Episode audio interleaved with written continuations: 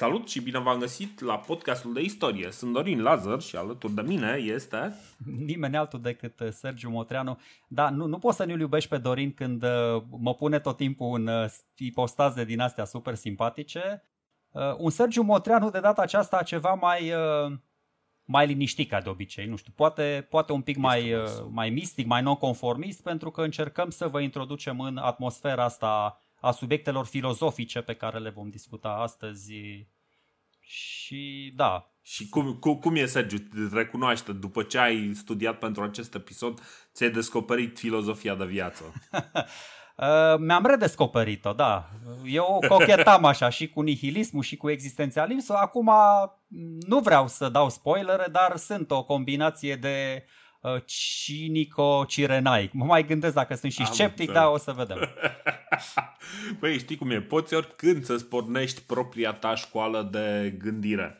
Ceea ce au făcut mai mulți indivizi, mai ales după ce l-au cunoscut pe Socrate, pentru că, așa cum am zis, de la Socrate încep toate lucrurile. Dar înainte să începem cu treburile astea, Trebuie să le mulțumim uh, tuturor celor care ne sprijină pe Patreon, trebuie să le mulțumim tuturor celor care ne sprijină în general prin social media, dând uh, mai departe episoadele noastre, dând share, comentând, uh, trimițând vorba mai departe. Până la urmă ne bazăm pe voi, dacă vă place dați la prietenii voștri să asculte și ei, că poate le place. Am căutat special citatul ăsta al lui Sofocle, dramaturgul Sofocle, așa. și el spune așa, Istoria e o filozofie în exemple. Da, asta ca să nu se mai mire lumea de ce ne tot abatem noi de la subiectul principal, care în cazul podcastului de istorie, teoretic ar trebui să fie istoria, sau mă rog, ceva mai restrictiv istoria românilor. Dar noi, mai, noi ne permitem această licență proprie să vorbim și despre filozofie în cadrul podcastului de istorie și e foarte bine că e așa. O, o, o să glumesc, adică nu glumesc. Până la urmă gândește că românii. Românii sunt de fapt niște oameni universali, mă. Deci normal că studiem istoria universală. Uh, trecând peste aceste aspecte, eu cred că uh, este destul de clar de ce am uh, făcut uh, cumva volta asta prin timp uh, și dacă nu a fost clar, uh, cred că nu, a, nu s-a înțeles foarte bine ce facem cu podcastul de istorie. Dar trecând peste lucrurile astea, putem să ne întoarcem chiar la subiect. Iată, uite, nu trec 10 minute și noi intrăm deja în subiect, nu?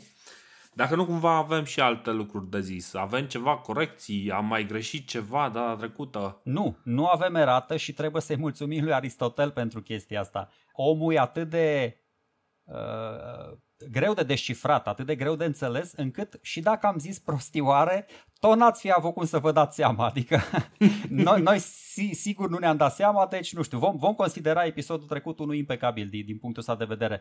Și chiar dacă Dorin mă tot temperează când îi se pare lui că mă laud sau când ne laud, să știți acum, la modul foarte serios, mi s-a părut uh, episodul de data trecută unul foarte bun. Adică oricum mai bun decât altele. De-a lungul podcastului n-au fost toate strălucite, n avem și noi zile și zile, dar uh, sperăm ca asta să fie o zi bună. exact. Um, da, știi cum e. Dumnezeu să-i odihnească pe lăudătorii noștri, ne-au murit, dar iată că avem, putem compensa. Sergiu uh, is still alive. Sergiu is still alive. Uh, băi, adevărul e, știi cum e, there's no promotion like self-promotion. Da. Bun, așa. Uh, noi ne facem un pic de curaj, știi, ca, uh, ca băieții aia care luau o dușcă de alcool, dar noi dacă luăm alcool, după aia încurcăm ideile filozofice și nu merge. Uh, bun, deci, nu am greșit nimic, haide să încercăm din nou să nu mai greșim nimic. Cum ziceam, totul începe de la Socrate și o să vorbim în episodul ăsta de alți elevi ai lui Socrate care își pornesc uh, propriile idei. Cumva fiecare merge în uh, toate colțurile pământului. Băi, cumva povestea asta sună foarte familiar. Așa e Merg în toate colțurile pământului și duc mai departe ce au înțeles ei din ceea ce a spus Socrate. Uh, doar vreo patru sunt remarcabili Uh, și uh, pe aia încă îi mai uh, pomenim, dar haideți să nu anticipăm. Așa, Socrate. Socrate este cel de la care pornesc toate ideile de genul ăsta, fiecare cu ce a înțeles uh, și o să vorbim despre mai mulți astfel de studenți de ai lui Socrate. Și eu cred că tot de la un citat care îl privește pe Socrate vreau să pornesc. Uh-huh. O să mai dau, uite, o să încep cu citatul ăla din compendiu cu analize, interpretări și filozofii pe seama căruia mă mai amuzam eu, Inițial am crezut că e o bibliografie super solidă, dar după aia mi-am dat seama că nu e. Adică erau niște formulări super pompoase, îmbibate de prea mult patos, nu, nu era chiar pe gustul meu. Dar exact cum spune și Dorin, o să pornesc de la citatul ăsta ca să înțelegem încă o dată cât de mare a fost Socrate, dar cât de influent a fost în epocă, cât de important a fost moștenirea lui și cât de pregnant s-au raportat la Socrate toți cei care au urmat după el și mult după el, nu puțin după el, că sunt unii care urmează după el imediat, sunt și în contemporan cu el, dar sunt unii care urmează 100, 200, 300 de ani după el și tot la el se raportează. Chiar și cronologia anumitor curente, anumitor școli, totul. Adică eu zic că e foarte bună introducerea asta. Vă dau citatul și după aceea revin la gluma aia pe care a făcut-o și Dorin cu asemănarea dintre Isus Hristos și Socrate, pentru că e foarte simpatică. După uciderea ca un martir a dascălului, elevii, ca niște copii orfani și rătăciți, părăsesc Atena. Unii nici nu se mai întorc, ci întemeiază școli de filosofie aiurea. Alții, ca Platon, revin pentru a propovădui mai departe cuvântul nou și a face apologia marelui dispărut. Bun. Se vede și de pe lună aici paralela dintre Socrate și Isus Hristos, da? Doar că Haideți să vă spun care e diferența majoră. Ok, au murit amândoi ca niște martiri, ambii au avut elevi care Uh, i-au urmat pe unde mergeau și ucenicii unuia și apostolii altuia au propovăduit învățăturile lor. Diferența principală este, și de aia vorbim aici de mai multe școli de filozofie, e că în timp ce toți apostolii lui Isus au înțeles același lucru, adică ei s-au dus și au propovăduit în Imperiul Roman aceeași religie, discipolii lui Socrate s-au dus în lumea greacă, lumea elenă de mai târziu și o să vedem că uneori nu au doar viziuni diferite, ci radical diferite. Deci asta este o idee de la care vreau să pornesc. Mm-hmm. Idei diferite, școli de, de gândire diferite, da, fără să dau mai multe detalii. Și încă o dată, scuze, și după aia te las, încă o chestie la Socrate. Noi am mai spus uh, și începând cu Socrate, începând cu sofiștii, Preocuparea esențială a filosofiei nu mai este strict înțelegerea universului exterior, devine treptat treptat înțelegerea universului interior, da? Lumea din cetate, lumea etică, cum să dobândești o viață mai bună, mai fericită, mai conștientă, toate chestiile astea, da? Mm-hmm. Deci accentul va fi pus mai mult pe om decât pe cosmos. Lumea interioară devine mult mai importantă decât lumea exterioară. Și tot, tot cu Socrate are legătură chestia asta. Toate școlile despre care vom vorbi în continuare pe lângă faptul că vor avea o componentă etică mult mai importantă decât cea cosmologică, dar unele o să vedem sunt strict uh, etice, rădăcinile ideilor acestor școli, toate, dacă nu mă înșel, toate se află în timpul uh, vieții lui Socrate. Deci de aia am vrut să, să-l bag pe Socrate in the mix așa de la început, pentru că mi s-a părut un punct de plecare foarte bun pentru ceea ce urmează să dezbatem. Absolut. O singură corecție am pe ceea ce zici, anume că uh, o să vezi că nici elevii lui Iisus Hristos nu prea au înțeles același lucru, chiar dacă mare ideile sunt cam aceleași și e clar că nu există deviații atât de mari precum cele pe care o să le discutăm uh, astăzi, uh, nu prea s-au pus de acord.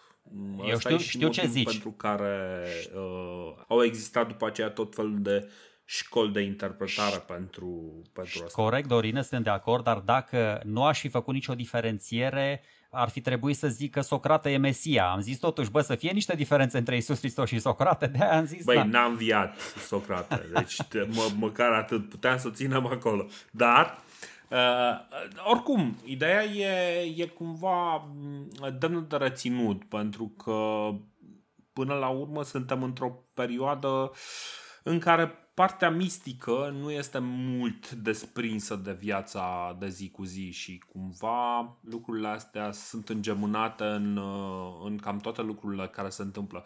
Nu ne dăm seama dacă uh, oamenii l-au uh, văzut pe Socrate în felul ăsta, dacă l-au divinizat sau l-au, l-au pus pe un piedestal atât de înalt Uh, poate ar putea să fie chiar o eroare de interpretare această viziune, dar în mod sigur există un, uh, un caracter superior legat de acest uh, Socrat. Ca să înțelegeți puțin așa în ce direcție vrem să împingem discuția. Uh, noi am discutat până acum despre cei mai mari filozofi ai antichității, bine, cu excepția lui Socrate, cei mai mari filozofi, poate cei mai mari filozofi ai tuturor timpurilor, care au scris filozofia, adică mm-hmm. Platon și Aristotel, da? Ce au făcut ăștia, nu doar că au scris, dar printre altele au înființat niște școli de gândire. Academia lui Platon, Liceul Aristotel, clasic, da? Uh-huh. Și am stat și m-am gândit, bă, te-ai aștepta, te-ai aștepta de la cei mai mari filozofi ai antichității să înființeze și cele mai puternice și influente școli în epocă. Doar că o să vedem că lucrurile nu stau deloc așa. Și în episodul ăsta și poate și în episoadele următoare vom afla și de ce. Absolut. Bun. O să vorbim astăzi despre două, cred că vreo două școli și o să mai amintim un pic și o a treia. Două școli de gândire care pornesc cumva din timpul sau oarecum direct de la Socrate.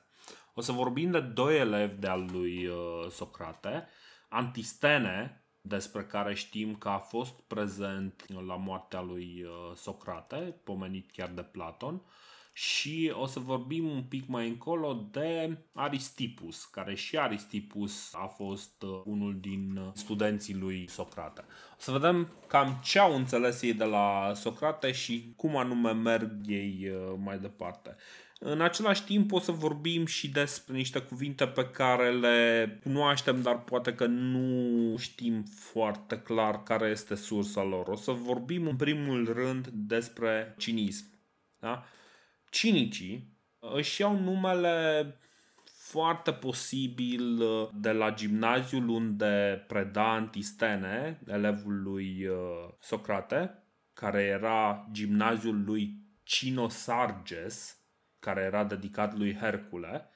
Aceasta este o posibilitate ca numele să vină de acolo și o altă variantă ar fi de la o glumă care îl compară pe Diogene, unul din cei mai importanți cinici, cu un câine. E posibil și antistene, nu știm sigur. Și, de fapt, o să vedeți un pic că și eu am mai multe ezitări în, în voce și în discurs, pentru că sunt foarte multe lucruri pe care noi nu le știm despre oamenii ăștia. De fapt, este remarcabil de mult cât nu știm despre ei. Chiar dacă ei au o influență extraordinară de-a lungul timpului, noi nu știm foarte multe lucruri despre ei pentru că în principiu nu ne-au rămas texte scrise de la ei. Ne rămân câteva notițe, sunt descriși, de exemplu, de Diogene Laerțiu, pe care l-am folosit uh, pentru mare parte din pregătirea acestui podcast. Mai mult prin niște anecdote, unele anecdote care nu știi exact care sunt uh, niște exagerări uh, voite sau niște, chiar niște invenții pentru a face din, din, din oamenii ăștia niște personaje. Unele anecdote chiar intră în contradicție gravă cu ideea și cu filosofia școlii pe care o reprezintă personajul respectiv, că te și mir, bă, ce cu anecdota asta care numai cinică nu e? Exact, exact. Deci, cumva, ă, lucrurile nu ajung la noi cu foarte multă claritate, așa că uh, cumva încercăm să recompunem informațiile dintr-un material destul de subțire. Da? Hai să luăm pe Antistene. Antistene se naște undeva pe la 445 înainte de Hristos și trăiește până cel puțin până la 366 înaintea erei noastre. E fiul unui uh, atenian, tot Antistene, și o femeie de origini trace, foarte posibil o sclavă a lui, deși nu, adică lucrurile sunt un pic mai nuanțate. Dacă mai ține minte, primele rânduri din uh, Republica se refereau la o sărbătoare tragică în Atena și nu știm exact dacă era neapărat sclavă sau nu. Dar, uh, în mod sigur, Antistana a avut de suferit de pe urma originii lui, să zicem, amestecate, pentru că există un, uh, un fel de cum să zic, uh, excepționalism, da, un excepționalism uh, atenian sau grecesc mai degrabă, care se uită foarte deasupra uh, față de ceilalți, cei care sunt considerați barbari. Știm că atenienii au problema asta și cu macedonenii, care în cele din urmă o să întoarcă un pic lucrurile, făcându-i pe atenieni să-i numească greci onorifici. Dar știi cum e, când dai băta, folosești băta mai bine pe un om, ăla începe să-ți recunoască meritele. Deci, nu știm exact uh, cam care sunt uh, relațiile acolo, dar în mod sigur uh, Antistene este cumva văzut mai de sus de către ceilalți pentru că are mama de origini trace. Studiază retorică sub Gorgias și devine el însuși un retor până când practic îl descoperă pe Socrate.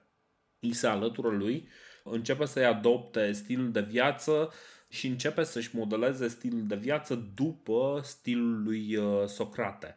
Adoptă un ascetism uh, care nu este încă dus la extrem, cum o să-l vedem mai departe, dar cumva identifică el cumva că într-o lume plină de bogăție și de plăceri este bine cumva să te ridici de acolo și să iei mai mult control asupra vieții tale, practic, știi? E, ăsta Antistene, m-am uitat la anii de naștere, ajunge să-l cunoască pe Socrate, care era cu vreo 24 de ani mai mare și care deja se plimba pe străzile Atenei, dar deja încep, îi, îi mhm. enerva pe cetățenii, le punea întrebări existențiale și scotea din sărite. Uh-huh. Impactul lui Socrate asupra lui Antistene e atât de copleșitor, atât de uh, impresionant, încât omul își sfătuiește toți discipolii, pentru că la vârsta aia avea și el discipoli, uh, toți discipolii să-l urmeze pe Socrate în frunte cu el, că și el îl urmează. Și aici, uh-huh. din nou, dacă toți suntem în cheia asta creștină, Uh, nu pot să nu mă gândesc la Ioan Botezătorul și la Isus Hristos când citesc pasajul ăsta din, din Laertius. Adică o să vedeți, știu, știu că unii ascultători consideră că nu suntem suficienți de creștini, e problema lor, nu e nicio problemă, dar o să vorbim și despre creștinism, o să, vă, o să vă săturați. O să vorbim la Greuceanu despre creștinism. Uh, ce-mi place... Sper că la podcast, nu la Greuceanu. Da, la, și la podcast, da, exact. Uh, Antistene ăsta, deci anecdotele lui Laertius sunt absolut fabuloase. Mie o să-mi placă mai mult cele despre Antistene și despre Aristipus, dar o să vă zicem și despre Diogene, inevitabil. Uh, Antistene stătea în Pireu, exact din motivul ăsta pe care îl spui tu. Nu știu, dar aici e mai mult vina lui, uh, lui Antistene că nu se simte el suficient de atenian. Acum nu trebuie să fie atenian de la 3-a, 4-a, 5-a spiță. Poți să fii, tatălui era atenian. E suficient, mm-hmm. mie mi se pare suficient.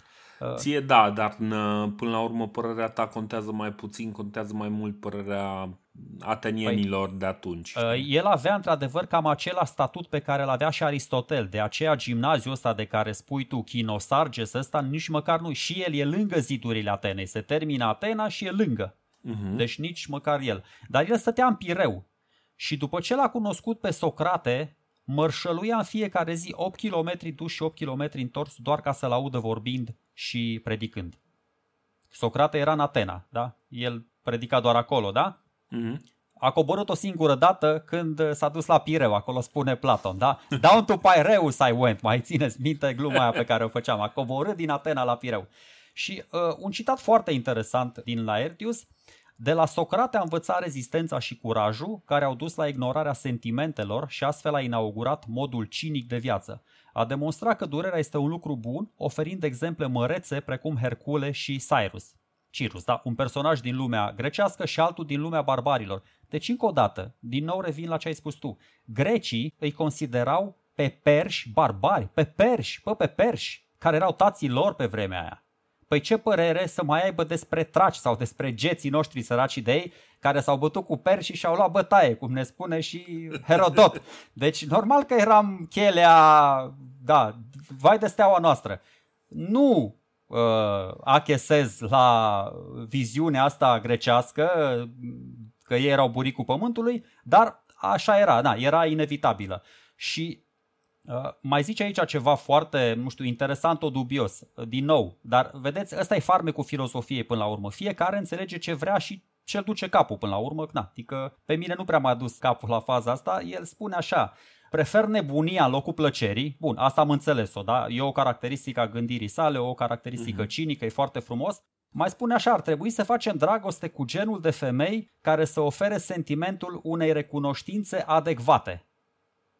Dar aici n-am înțeles ce vrea să zică filozoful și nici nu insist, am vrut doar să vă fac poftă, poate vreți să citiți și voi aceste vieți ale filozofilor eminenți, bă, pe care am văzut că există și în limba română, am văzut că există o traducere da, din există. Diogene Laertius, spre rușinea mea n-am cumpărat-o, dar o să, o să purced la acest o, demers. O să, da, există. Chiar am folosit uh, textul tradus în română, chiar dacă nu sunt de acord peste tot cu traducerile, dar da, asta spun, da, așa e, da, e vechea problemă că cele în engleză sunt mult mai accurate, adică sunt mult mai pline cumva de, ai mai multă încredere în ele.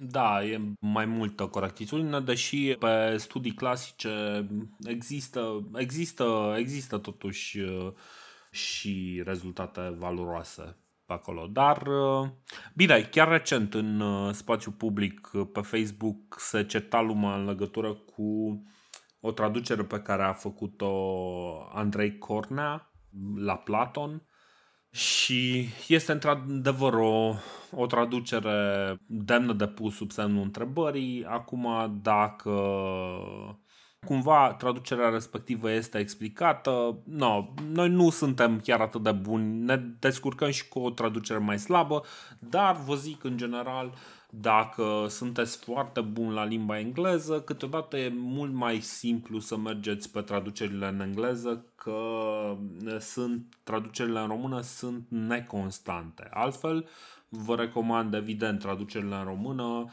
atunci când e cazul, chiar și cu traducerea asta pe care oamenii o pun sub semnul întrebării de la Platon. Pe asta mie mi-a plăcut, a fost o plăcere să o citesc și e mult, uh, mult superior. Dacă, dacă și ăștia de la Universitatea din Chicago ar face trecerea de la engleza victoriană la engleza elisabetană sau cum să o numesc acum, carlistă, ar fi minunat, pentru că eu recunosc că mă chinui cu engleza asta, care e destul de, de multe ori, e eliptică. Are unele... Bine, mult, multe din textele la care ajungem noi sunt texte care au ieșit de sub copyright, ceea ce înseamnă că sunt de prin anii cel târziu 1940 1930 Ah, am înțeles. Am înțeles. Uh, de, asta, de asta noi avem niște texte scrise un pic învechite, există niște traduceri mai noi, mai bune.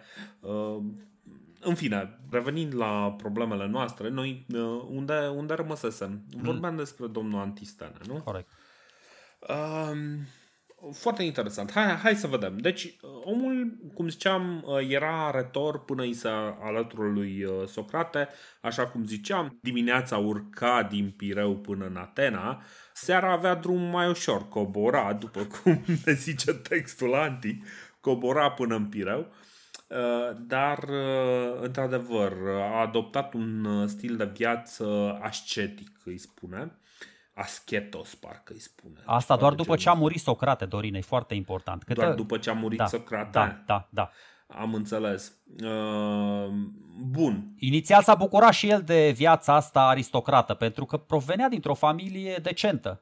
Dar mm-hmm. după aceea preluând învățămintele lui Socrate, a renunțat uh, și, așa cum spui tu, a adoptat viața exact. asta mai ascetică. Ca un intelectual este foarte activ. El are, scrie enorm, are undeva la vreo 70 de cărți strânse în vreo 10 volume uh, pe care Diogen Laertius încearcă să le prezinte, dar evident sunt doar titlurile este și cel care definește primul ideea de logică, deși nu merge în detaliul în care merge, merge Aristotel ceva mai târziu. Este clar că Aristotel uh, și școala lui Aristotel, liceumul, vine cu o idee de logică mult mai clară, chiar dacă nu folosește noțiunea de logică. Noțiunea de logică însă este pregătită de Antistene, ceea ce ne spune nouă că cumva în cercul acela al oamenilor care se întâlneau acolo în jurul lui uh, Socrate erau niște idei ceva mai mult decât uh, legate de etică sau de politică sau de lucruri de genul ăsta sau pur și simplu spectatori care se amuze la felul în care Socrate se ia de, diversi, uh, de diversele notabilități din Atena. Logica o definește în felul următor, zice, judecata este ceea ce a fost sau ce este un lucru. Așa o definește el, ideea de logică. De ce spun eu că acest Anistene este un tip uh, influent în societate? Evident că a fost inițiat și el în uh, misterele eleusine, da, ca orice filozof, ca orice om important, ca orice francmason care se respectă din epocă. uh, dar mai spune aici la Ertius o chestie foarte tare. Spune că e responsabil pentru exilul lui Anitus și execuția lui Meletus. Mai țineți minte, Anitus și Meletus au fost doi dintre cei trei acuzatori ai lui Socrate. Și cum Antistene, am, tocmai am demonstrat, tocmai am spus că avea o stimă deosebită pentru Socrate, nu știu, e, fac și eu o speculație la Suetonius. Poate că s-a răzbunat pe, uh, pe mărturia micinoasă a acestora din proces, na. Dar așa spune la Ertius că uh, e responsabil pentru ceea ce li s-a întâmplat celor doi. Asta apropo de legăturile foarte strânse dintre Antistene și, și Socrate. Da, da, deci uh, în timp ce uh, probabil și acum iarăși cumva elevii lui Socrate au trebuit să plece din Atena pentru un motiv foarte bun. Antistene probabil a putut să rămână tocmai pentru că el nu era din Atene, practic era din Pireu Mă gândesc că asta ar putea să fie o, o posibilitate și uh, stilul lui și, evident, vârsta lui și înțelepciunea lui l-ar fi recomandat un pic altfel în fața atenienilor decât uh, tinerii ăștia care aveau ideile tulburate de către Socrate. Diogen Laetius îi acordă lui Antistene meritul de a inspira lui Crates stăpânirea sinelui, înfrânarea și apatia sau imperturbabilitatea lui Diogene și tăria sufletească lui Zenon cumva este văzut ca un tip care inspiră toate aceste valori, dar nu, nu le trăiește la maxim. Deci el chiar dacă adoptă ascetismul și insistă, de exemplu, că Socrate ar fi desăvârșit stăpânirea sinelui, nu este, uh, nu se dedică complet stilului de viață cinic pe care o să-l descriem un pic mai încolo. Hmm. Uh, Xenofon în uh, banchetul lui îl arată pe Antistene ca discreditând importanța bogăției în găsirea fericirii și lăudând uh, sărăcia, ceea ce e o poziție pe care putem să o înțelegem. Uh, Vorbind deci, Antistene, scuze, doar uh, o idee mai am uh, pe tema asta și uh, Uh, atâta zic, Antistene este foarte apreciat în general de toată lumea. Cumva e văzut ca o autoritate. Este Xenofon, de exemplu, îi folosește materialele pentru a-l uh, reprezenta pe Socrate. Deci viziunea lui Xenofon asupra lui Socrate e mai degrabă influențată de către Antistene și uh, mai sunt și alții care vorbesc despre el în epocă, de exemplu Teopompul laudă zicând că era capabil prin vocea lui armonioasă să câștige pe oricine își dorea. Deci practic este foarte convingător, nu neapărat că are o voce extraordinară, ci că este și convingător, are argumentele la el practic. Cu toate astea, el funcționează, filozofia lui de viață funcționează pe principiu fapte, nu vorbe. Uh-huh. Adică le spune când se duce și în gimnaziu ăla le spune, bă, oameni buni, uitați-vă la mine, n-am decât pelerina asta zdrânțuită, am un toiag și o desagă. Atâta, trei chestii are. Și astea sunt suficiente să duc o viață liniștită și conștientă. Pentru că eu să vreau să mă refer un pic și la ideile astea de bază ale cinismului. Cât de important a fost Antistene o spune exact citatul pe care l-ai dat tu. Deci îl influențează pe Diogene, impertu, la, impertu, imperturbabilitate, da? apatie, înfrânare, tărie sufletească. Deci pe Diogene, pe Crate și pe Zeno, care Zeno spune foarte frumos uh, la Ertius, el însuși este fondatorul propriei școli. O să vedem despre ce școală da. este vorba. Xenofon, despre care ai spus tu înainte, îl numește cel mai agrabil om în conversații și cel mai temperat în toate celelalte aspecte ale vieții. Cicero, Cicero spune într-una din scrisorile sale către Atticus, Antistene nu este atât de învățat, atât de citit, dar este foarte inteligent. Apropo de autoritatea aia pe care o are în epocă. Am vorbit mm-hmm. până acum despre uh, Antistene în relația cu Socrate, dar haideți să vă spun, pentru că el a fost uh, contemporan și cu Platon. Se schimbă un pic uh, Calimera aici. Dacă pe Socrate uh, l-a idolatrizat practic, l-a considerat un fel de părinte spiritual, cu Platon o să aibă tot felul de clinciuri. Și mm-hmm. Laertius ne povestește câteva episoade în care Antistene îl acuză pe Platon de trufie și de îngânfare. Da, odată la o procesiune era un cal mai nărăvaș care se agita pe acolo și atunci Antistene îi spune lui Platon că fix așa se fălește și el ca un cal de paradă. Ideea asta cu elitismul lui Platon am mai discutat-o. Am mai discutat-o, mm-hmm. o să vedem că și Diogenes o răia la adresa lui Platon. Bine, și Platon zice nasoale de el, adică uh, tot așa, Antistene uh, este adus la cunoștință un lucru, Platon spune nasoale despre Antistene și Antistene spune doar atât. Este un privilegiu regal să faci bine și să fii vorbit de rău, da? pentru că Platon spunea chestii nasoale de, despre el. Și mai e un episod foarte interesant în care Antistene îl vizitează pe Platon atunci când acesta este bolnav. Nu știu cum a ajuns la el, nu știu cum au ajuns să fie în relații atât de bune, dar văzând recipientul în care Platon a vomitat, a venit cu remarca asta. Tot la Ertius ne spune, da? Bila o văd, dar mândria nu. Adică tot arogant ai rămas, doar că spusă în situația aia sună foarte dur, oricum ai luat-o. Mi se pare destul de, de, de dură uh, remarca din partea lui, uh, lui Antistene. Da, nu, nu cred că a fost un uh, prieten foarte apreciat din punctul ăsta de vedere. Dar uh, poate că ar trebui să vorbim într-adevăr, cum ziceai și tu, despre filozofia asta care îl animă pe Antistene care este posibil, dar destul de puțin probabil, să-i fie atras chiar uh, porecla de câinele, poreclă care va fi atrasă și de unul din cei mai importanți studenți ai lui. Ajungem imediat, ajungem uh, imediat acolo. Uh, așa, zi. Doar atâta vreau să Am remarcat chestia asta la Platon. Platon, să știți că nu, nu prea se pricepe la a-și face prieteni, nu, nu excelează deloc la capitolul ăsta.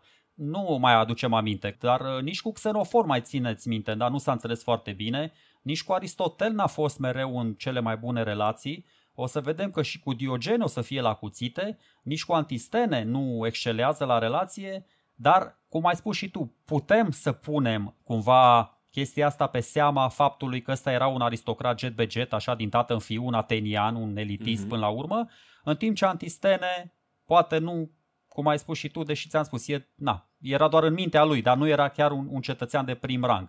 Mie mi se pare mai degrabă, să zicem așa, conflictul ăsta între filozofi mai degrabă este și o recunoaștere a meritelor lor, pentru că până la urmă nu vorbești despre oameni care n-au valoare.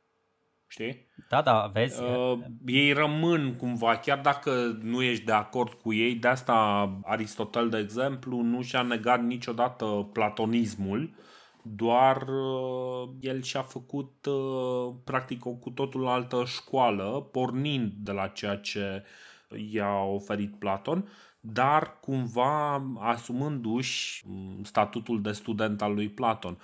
Deci, iarăși, cumva, chiar dacă nu ești de acord cu el, nu înseamnă că nu-l respecti. Și acum, cu prietenia, Platon nu a murit foarte rău, adică uh, a fost ok și se pare că oamenii care l-au urmat uh, i-au ținut textele au ținut la textele lui mai mult decât ale lui Antistene, deci probabil uh, se precepea ceva mai bine decât Antistene l-a făcut prietenii. Da, da, pentru că o să vedeți și publicului Platon făcea parte din altă categorie socială și stilul de viață al lui Antistene nu era unul care să implice, nu știu, statut social, sclavi, poate puțină opulență, da? tot apanajul ăsta al vieții bune de aristocrat, cum era Platon, da? Poate și de mhm. aici diferența de viziune între cei doi. De fapt, sigur, pentru că Platon este adeptul unui anumit tip de gândire, creează o școală cu niște valori, cu niște viziuni, Antistene are alt tip de gândire, creează altă școală cu alte valori. Mm-hmm. Câteva caracteristici ale cinicilor o să enumăr și mă, poate o să-l las pe Sergiu după aceea să mai adauge. În principiu, cinicii sunt renumiți pentru că sunt direcți și spun adevărul sau ceea ce consideră ei ca fiind adevărul, fără ocolișuri. Practic, dacă e să facem asemănarea, pentru că până la urmă cinicii vin de la chinicos, care înseamnă câine, practic ei cunoaște pentru lătrat și pentru dat din coadă. La fel sunt renumiți pentru felul în care disting între prieteni și inamici, iarăși foarte canin din partea lor. dar mai ales pentru felul în care trăiesc în spațiul public, indiferenți și fără rușine, față de cele mai importante reguli sociale. Ideea lor despre libertate este radicală, să folosești orice loc pentru orice scop. Cinicii refuză luxul și preferă ascetismul. Este un răspuns cumva la căutarea, la obsesia căutării fericirii în bogăție, lux, siguranță, Ehm, și cumva este un, uh, un fel de protest împotriva inechității sociale. Într-o lume în care nu era ieșit din comun să fii exilat, să fii răpit de pirați sau să fii vândut în sclavie, cinicii vin cu un alt răspuns la căutarea fericirii. Este ceva de genul fericirea nu este în lucrurile astea care ar putea să-ți aducă atât de multă nefericire, ci este în a trăi simplu, fără, fără cenzură, să zicem așa. Și cam ăsta este modul de gândire al uh, cinicilor și cred că o să vedem mult mai bine lucrurile astea în momentul în care o să vorbim despre Diogene. Dar, uh, Bun. Sergiu, dacă Bun. mai ai ceva idei? În principiu cam astea sunt uh, aspectele principale, dar vezi tu, de unde, de unde pornesc toți? Ce consideră și Antistene, așa cum consideră și Socrate și Platon și Aristotel? Pentru toți filozofii ăștia, care e cea mai importantă virtute? Care este scopul vieții? Fericirea, acea eudaimonie. Mm-hmm. Toți pornesc. Deci aici nu se deosebește cu nimic, da? Tot așa. Uh, de fapt, problema, problema, că aici ajungem, e ce înțelege fiecare școală prin fericire și mai ales cum o obții, cum ajungi la fericirea asta. Aici se despar, de fapt, drumurile diverselor școli filozofice, da? Ce mm-hmm. trebuie să faci ca să ajungi la fericire? Unii spun, da, până acum am văzut, bă, trebuie să-ți folosești rațiunea, trebuie să studiezi, trebuie să-ți antrenezi virtutea, doar așa ajungi la înțelepciune, virtuos fiind, da? din cultivarea asta continue, da? cultivi virtutea și din cultivarea virtuții rezultă fericirea. Omul înțelept este, spune Antistene, este autosuficient. Deci avem rațiune, virtute și fericire până acum. Uh-huh. Uh, și mai spune Antistene ceva aici specific cinicilor, dar e într-o oarecare măsură și uh, specifică și lui Socrate. Dar mai spune că omul înțelept trebuie să acționeze conform legilor virtuții, nu conform legilor polisului. Foarte important. O să vedem exagerarea asta, radicalismul ăsta de care zici tu, o să ducă până la urmă la anarhism, odată cu următorul, odată cu urmașul lui Antistene. Deci până aici ideile lui Antistene au fost foarte asemănătoare, destul de asemănătoare cu ideile lui Socrate, dar haideți să vă spun care e din punct de vedere epistemologic punctul ăla de inflexiune unde se separă. Indiferența asta de care zici și tu față de convențiile sociale, care e cartea de vizită a, a cinicilor, deci asta îi mhm. separă mm-hmm. și de stoici, și de epicurei, și de sceptici și așa mai departe, e dusă la extrem. Poate nu de Antistene, dar sigur de, de Diogene. De ce? Pentru că ei nu mai păstrează echilibrul ăla aristotelian. Am vorbit uh, episodul trecut, calea de mijloc, de ce sunt importanți și banii, și prietenii, și statutul social, și validarea, și toate cele, da? Apropo, noi n-am intrat foarte ramănunt la etica lui Aristotel, dar Aristotel mai spune o chestie colosal de tare acolo. Spune că, bă, e ok să te și enervezi uneori, e ok să și înjuri uneori, e ok să și dai cu pumnul în masă. Deci dacă asta vrei să faci, poți să faci, dar ai grijă, și aici mi se pare o chestie foarte tare, ai grijă să deții tot timpul controlul. Deci tu să fii aware, tu să fii conștient, tu să deții controlul asupra gesturilor. Nu mm-hmm. gesturile să te controleze pe tine. Tot timpul. Aristotel și-a dat seama de un lucru simplu. Bă, nu putem să fim mereu zen, nu putem să fim uh, mereu zâmbitori. Uneori sunt bune și niște ieșiri din astea în decor, dar cu măsură. Ei bine, toate plăcerile astea lumești de care spune Aristotel, uh, glorie, status social, prieten, bani, familie și așa, așa, sunt niște iluzii. Sunt niște iluzii. O rațiune antrenată își dă seama de chestia asta. O rațiune antrenată îți spune că pentru a ajunge la fericire ai nevoie mai presus de orice de o uh, libertate lăuntrică, ai nevoie de o pace interioară, trebuie să te eliberezi de cât mai multe nevoi până ajungi la o chestie care mie îmi place mult mai mult decât eudaimonia și se numește ataraxia. Și o să mai vorbim de conceptul ăsta și în episoadele viitoare, că e ceva poate mai specific la, la, la stoici și la da, epicureiști. Explică-l, explică-l un pic. Acel, acea pace interioară, acel inner peace.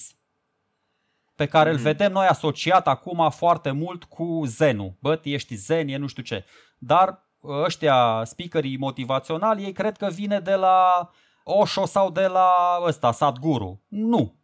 Vine în cel mai bun caz pentru ei de la Siddhartha Gautama și de la Lao Tzu. Dar vedeți că și grecii noștri au fost capabili de chestiile astea, de gândirea asta. Deci libertate lăuntrică, eliberarea de toate gândurile și ajungerea la o pace interioară. Cum uh, e în, uh, nu mai știu în ce film, sau e în Panda, într-un film de desene No Mind. Deci asta trebuie să... No da, mind. E Kung Ăla e. Panda. Kung Fu Panda, exact, așa. Primul sau al doilea. Aia e, aia, aia e ideea, spus așa foarte, foarte simpatic, foarte simplist. Deci foarte, foarte... A, și încă o chestie, apropo de virtute. Antistene mai spune așa, virtutea este la fel și pentru femei și pentru bărbați. Deci cinismul este pentru toată lumea, nu-i ca la Aristotel, da. doar pentru bărbați. Da, da. Iarăși un, un aspect foarte important și foarte simpatic în același timp. Da, e pentru toată lumea și, într-adevăr, o să vedem că unul din cei mai importanți reprezentanți va fi chiar, chiar o femeie. Deci asta, uh, asta ca, ca să concluzionez acum, uh, libertatea asta lăuntrică, ataraxia poate fi atinsă prin înfrânare, uh-huh. uh, prin autodisciplină, prin renunțare la plăcerile lumești, într-o mare măsură, că o să vedem, da, aici e un pic mai mm, dubioasă discuția, și chiar prin abstinență. Dar, din nou, depinde ce înțelegem prin abstinență, că Exact. Uh, adică nu, nu e o abstinență totală, o să vedem. Uh, și dacă nu te super, vreau să dau câteva citate foarte simpatice. Deci sunt niște anecdote absolut incredibile despre Antistene, dar are niște replici din astea memorabile și doar câteva așa vreau să le... Uh-huh. Sunt, na, sunt cumva relevante. Uh, de exemplu, când cineva vine la el și îl întreabă care este cea mai înaltă formă a plăcerii și împlinirii umane, el spune să mori fericit. După aia, un prieten îi se plânge că și-a pierdut niște notițe. Antistene îi spune că ar fi trebuit să și le scrijelească în minte, nu pe hârtie. După aia el spune așa, fii atent la dușmanii tăi pentru că ei vor fi primii care îți vor descoperi greșelile. Virtutea este o armă pe care nu o poți lua niciodată celui care o deține și mai spune o chestie foarte tare, când în cadrul unui stat nu mai pot fi deosebiți oamenii buni de cei răi, atunci acele societăți sunt condamnate. Asta e o idee dezvoltată foarte fain și de Platon în Republica, mai țineți mm-hmm. minte. Mm-hmm. Deci cam asta este ideea cu, cu Antistene, un tip uh, pe care l-am descoperit cu mare plăcere. Da, recunosc că nu știam două boabe despre el, dar uh, da, bravo lui, nota 10. Bun, acum haideți să vorbim un pic despre școală, ideea de școală. O să vedem că uh, oamenii despre care o să vorbim mai departe uh, s-au întâlnit la un moment dat și unul pare că a predat ștafeta următorului, dar uh, realitatea e un pic mai, uh, mai complicată. Poate că au avut uh, studenți mai mulți, dar dintre aceia sau dintre cei care au intrat în contact, unul anume a preluat ideile respective mai bine și le-a dus mai departe. Asta nu înseamnă neapărat că, așa cum e cazul la Platon, vorbind de o școală care îi predă cheile la moarte filozoful respectiv. Treaba asta s-a întâmplat în cazul lui uh, Platon, s-a întâmplat în cazul lui uh, Aristotel, nu se întâmplă în uh, cazul lui Antistene pentru că el de fapt nu a pornit, chiar dacă el a predat într-un gimnaziu, acela de la Chinosarges, nu înseamnă neapărat că el intenționa să, să ducă mai departe tăvălugul gândirii lui. Poate că el nici măcar nu și-a identificat foarte bine curentul filozofic și de altfel, o să vedem că oamenii ăștia despre care o să vorbim mai departe îi exprimă ideile astea fără să se identifice cu o școală. Practic ei nu Uh, nu își asumă o școală, ci își interiorizează niște învățăminte. Corect. Școala asta le va fi asumată mai târziu de către alții. Dar, exact, de uh, către cei care îi studiază. Putem, putem să discutăm, ți-am spus, putem să avem discuția asta dacă școala lui Antistene este formală, este informală. Eu zic că nici nu mai contează atâta vreme cât oamenii ascultau zicerile, adică aș putea să te întreb acum să vin la ideea lui Aristotel care e definiția până la urmă? Care este cauza finală? Care este telosul școlii? Să exact. fie formată din cărămidă și din geamuri și să vină lumea și să stea în bănci sau să fie acolo un maestru și un discipol? Sau un maestru și mai mulți discipoli? Și eu zic că ne apropie mai mult de a doua variantă. Adică important e că omul și-a împărtășit, uh, pentru că am vorbit, veneau aici la gimnaziul lui niște oameni într-adevăr de o factură socială și economică mai precară, mai modestă. Nu se duceau aristocrații cum făceau la Academia lui Platon. Și aici vă și spun de ce, doar așa o idee, de ce Aristotel și Platon n-au fost cei mai influenți și de ce? Pentru că au fost elitiști. Ca să vii la Antistene, ca să vii la Aristipus, o să vedeți, nu trebuie să știi nici geometrie, nu trebuie să știi nici analitică, nici logică, trebuie doar să vii acolo și să-l asculți pe omul ăsta. Și dacă îți place ce zice, umbli cum umblă câinele după el. Uh-huh. Așa au făcut toți care au considerat că Antistene are ceva de spus. Doamne ferește, nu spun că Aristotel și Platon și poate că nici noi scopul suprem până la urmă nu este popularizarea, adică nu trebuie neapărat să te adresezi tuturor oamenilor, că nici pe noi ne ascultă 100 de oameni, 200, 300, nu contează. O, 1000, peste 1000. 3000, ok, peste nu contează. Două, con- două continente, na, Pangea ne ascultă toată Pangea, nu contează. Hai, hai să zicem că stăm în siguranță dacă zicem că e undeva între 1000 și 5000 de oameni. Oh, bun, perfect, da, am înțeles. Uh, uh, bravo nouă. Deci asta este ideea cu antistene el este până la urmă fondatorul unei școli, indiferent că el își dă seama sau că nu își dă seama de chestia asta. Exact. Și nu este neapărat un act uh, intenționat, nu este un act deliberat, această înființare a școlii. De asta o să vedem uh, elevul lui, Diogene din Sinope, nu putem să spunem, adică nu știm foarte sigur dacă Diogene, de exemplu, a fost uh, real studentul lui Antistene. E posibil să fi interacționat, este foarte posibil să fi comunicat, dar nu este neapărat uh, o certitudine că a fost elevul lui. În mod sigur au intrat în contact, cel puțin la nivel de învățăminte, și uh, mai ales în momentul în care o să vorbim despre predatul ștafetei de la Diogene la, la Crates, o să vedem la fel că nu mai putem vorbi de o, să zicem, o predare uh, formală. Cinicul standard al antichității este acest Diogene din Sinope. Este individul despre care știți probabil cele mai multe lucruri, chiar dacă nu știți că despre el le știți. Este tipul care stă în, într-un butoi, este tipul care uh, intră în școala lui Platon și aruncă un uh, cocoș uh, cu penele smulse urlând, iată omul. Uh, este este practic un cercetor uh, în, uh, în Atena și cumva această imagine a rămas, uh, rămas cumva ca un personaj. Tipul este un personaj și de asta foarte multe din anecdotele care au ajuns la noi par exagerate și probabil chiar sunt uh, exagerate.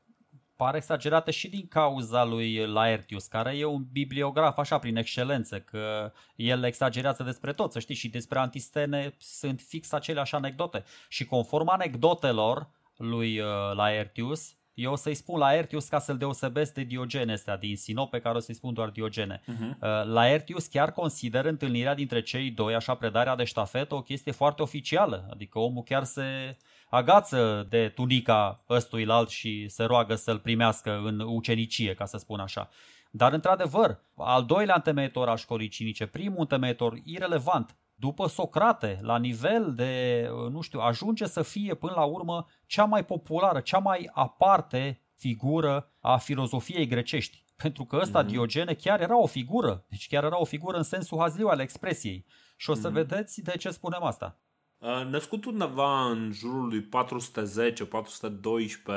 sau după alte surse 403 înaintea erei noastre și uh, mort undeva la 90 de ani, Diogene este un uh, individ real, devine foarte rapid un personaj literar și din păcate nu ajung foarte multe texte la noi. Nu avem informațiile contemporanilor cum avem de la Platon sau de la Xenofon despre Socrate. Ne bazăm aproape exclusiv pe Laertius pentru informații despre Diogene și asta înseamnă că o să avem anecdote de genul celor pe care le-a amintit Sergiu despre Antistene, o să avem genul acela de anecdote care nu sunt neapărat de foarte mare încredere și uh, sunt unele anecdote care nici măcar nu au o foarte mare logică. În fine, ceea ce știm despre Diogene este că e fiul unui bancher, Hicesias, născut în Sinope și ar fi fost exilat din Sinope pentru că ar fi falsificat sau vandalizat moneda statului. Și partea cea mai interesantă este că avem niște monede vandalizate sau uh, falsificate de către, de către Diogene. Sunt niște monede, din câte înțeleg, că nu, nu le-am văzut, am tot căutat, dar cumva acolo Google nu a mai. Nu, Google de ceva vreme nu mai este un, uh, un motor de căutare, este un motor de reclame și e foarte greu să găsești uh, informații de genul ăsta, dar uh, aparent lumea spune că există undeva expuse niște monede vandalizate care ar fi avut practic indentările. Deci când vine un model, vine, se desenează o față. Ăsta ar fi tăiat fața respectivă și ar fi lăsat moneda plată ceea ce aducea, nu știu, un 5% din uh, material prețios în plus care rămânea în buzunarul lui. Tu vorbești acum de taică sau de el? Nu, despre el. Mm, uh, pentru, că, că, pentru că uh, ce, ce se întâmplă este că el, uh, el ar fi făcut uh, treaba asta. Uh, Depinde deci când s-a tatăl... născut, Dorine. Am studiat cronologia și e pe un tărâm nesigur ipoteza ta. Dacă s-a născut în 412-413, există o șansă. Dacă s-a născut Atunci. în 403, nu există nicio șansă, că era prea Dacă mic. s-a născut în 403, nu există nicio șansă. Dar cumva, pentru că zic ăștia că moare prin 321, 412-413 pare mai, uh, mai probabil că el moare undeva, zic ăștia, la 90 de ani. Știi? Păi tocmai, a, ok, te zic, da, da, dar e mai puțin probabil să trăiești mai mult. Dacă te naști mai târziu și trăiești doar... Deși am mai observat încă o chestie. Toți filozofii despre care am vorbit noi până acum trăiesc extrem de îndelung. Trăiesc foarte mult. Aristotel moare la 62 de ani și e cel mai, uh, cum să zic, uh, cel mai nefericit din punctul ăsta de vedere. Exact. Și... Toți ceilalți au 70, 80, respectiv 90 de ani, aproape 100, păi, nu știu, păi... Democrit parcă trăiește 100 de ani, ceva de genul la, ăsta. La Aristotel e logic, mă, că el a vorbit despre echilibru, practic n-a vrut să trăiască nici prea mult, nici prea puțin, știi? Deci...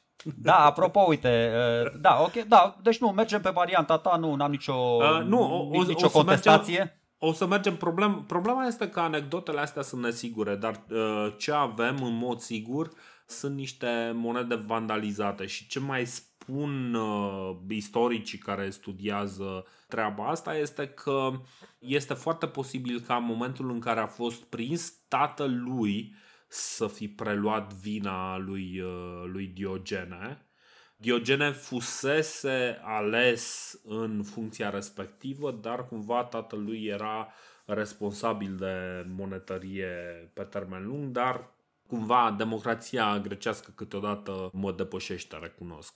Bine, asta cu scăzutul gramajului s-a mai întâmplat, adică împărații romani vor face destul de frecvent chestia asta și nu vor păți nimic. Problema Bine, e doar că, că el a făcut-o prea pe față. Păi asta nu, dar el, el nu era împărat roman, adică nici el, nici taică nu erau împărați roman, da, și așa au fost exilați, au fost alungați din oraș. Apropo de Sinope, deci Sinope, vorbind de același oraș, care mai târziu va deveni capitala regatului lui Mitridate. Pentru că uh, nu știu dacă am spus, da, Mitridate al șaselea Eupator, să nu-l confundăm cu cei cinci de dinaintea lui. Nu știu dacă am spus uh, săptămâna trecută, episodul trecut, și de faptul, a, Mitridate care se luptă cu Sula. Sula care a salvat, da, mhm. datorită lui Sula, avem acum, poate, o mică, mare parte din opera lui Aristotel. Vedeți? Filozofia și istoria merg mână în mână mereu. Exact. Bun. Aparent treaba asta cu vandalizatul i-a venit uh, după ce s-a dus uh, să consulte oracolul din Delphi care aparent oracolul din Delphi a spus să falsifice moneda. Am citit uh, și, și o chestie asta. A? Am citit și o chestie asta și mi s-a părut rizibil rău de tot. și știi cum e, Dumnezeu mi-a șoptit să fur. Um, da, deci acum există o interpretare care este iarăși la fel de amuzantă în sensul că Diogen ar fi interpretat acest falsifică moneda ca falsifică moneda înțelepciunii convenționale și înlocuiește-o cu autentica trăire cinică. Ceea ce mi se pare o explicație atât de amuzantă încât, uh, da, bine, hai să... Știi cum e. Uh, hai să mergem mai departe față de acest uh, subiect foarte controversat din de viața fapt și Antistene când le spunea celorlalți, băi, renunțați la plăcerile astea, nu știu, le renunțați la plăcerile lumești, el de fapt le spunea să iasă din Matrix, din matrice, știi, exact pe principiul ăsta. Treziți-vă, oameni buni! Fiți exact, atenți la ce spune oracolul, nu mai, da, nu mai ardeți aiurea. În fine, deci el exilat din Sinope, ce să facă? Se duce înspre, practic, polul de bogăție care este Atena și ajuns în Atena îi scrie unei uh, cunoștințe să-i facă rost de o casă în Atena și cum răspunsul uh, întârzia, începe să locuiască într-un uh, butoi din, din cartierul Metron. Și aici, hai să zicem lucrurilor pe nume. Deci, eu am câteva dubii în legătură cu toate aceste descrieri ale lui uh, Diogene. Și anume, mie mi se pare că foarte multe din uh, poveștile astea sunt niște exagerări ulterioare. Sunt practic niște povești de genul... Uh, hmm, uh, în fine, sunt niște, păi, păi niște evident povești. că sunt ulterioare. Laertius scrie la 500 de ani după Diogene. Evident că sunt Laertius ulterioare. scrie la 500 de ani după Diogene, dar Laertius scrie cumva ca și din, cum... surse, din surse relativ sigure. O să... eu, e ca și cum acum aș spune eu, Dorine, nu știu, de Paharnicu, de Logofătu, de Clucerul lui Ștefan cel Mare și aș băga tot felul de dume despre ei. Așa mm-hmm. face și, și Laertius o să vedem tot felul de rapoarte interesante și foarte, foarte bizare care o să se bată cumva cap în cap cu ceea ce știm despre Diogene. Așa că cumva este un sfat pentru ceea ce o să spunem mai departe, cam lucrurile pe care o să le zicem, luați-le cu foarte multă circumspecție. Noi o să vă zicem povestea, așa cum ne zice și Diogene Laertius, o să vă zicem povestea, după care o să revenim cu aceste dubii și o să, o să facem cumva, o să încercăm să punem uh, anecdotele cap la cap să aibă o oarecare logică. Da, măcar asupra faptului că a ajuns la Atena putem să convenim, da? Pentru că atunci în toate drumurile duceau la Atena, nu la Roma, da? Eram un pic exact. mai înainte, da? Tot așa, ca fapt divers, vedeți? Se vede că nu era, deci o, e o poveste foarte interesantă. El ajunge la Atena cu un sclav deci nu ajunge chiar cu mâna goală, este exilat, se autoexilează, nu contează, e fugărit de acolo, uh-huh. doar că sclavul ăsta, imediat ce ajunge în Atena, fuge. Ceea ce îl va face pe Diogene să spună, bă, dacă sclavul ăsta poate trăi fără mine, ei bine, și eu voi putea trăi fără el. Și atunci de aici începe cumva epopeea lui cinică, cu adevărat. Exact, exact, exact. Um, cum ziceam, începe să locuiască într-un butoi. Acum, despre ce fel de butoi vorbim? Vorbim din butoaie enorme de ceramică, care probabil uh, răsturnat în cap. Nu, nu, nu trebuie să fie foarte mare. Erau butoaie de astea care erau folosite pentru transportul vinului la mare distanță în uh, toate cetățile din Mediterana. Pentru că să nu uităm, ăștia făceau comerț și probabil a găsit un astfel de butoi și l-a, l-a sequestrat. Ehm, la un moment dat, deci el începe cumva și probabil atunci intră și în contact cu Antistene și începe să asculte ce are de zis Antistene și devine un personaj uh, foarte îndrăgit în Atena. La un moment dat, de exemplu, niște tineri atenieni îi sparg butoiul și atenienii sunt atât de supărați pe ea încât îi iau la bătaie, îi pedepsesc cu bătaia și după aia îi cumpără un alt butoi lui, uh, lui Diogene Ceea ce ne dă de înțeles cumva că probabil răspunsul uh, acelei uh, cunoștințe nu a mai venit sau uh, s-a lăsat uh, mult așteptat și între timp a trebuit uh, Diogene să se adapteze la viața în, uh, în Atena. No. Interacționează cu școala lui Platon.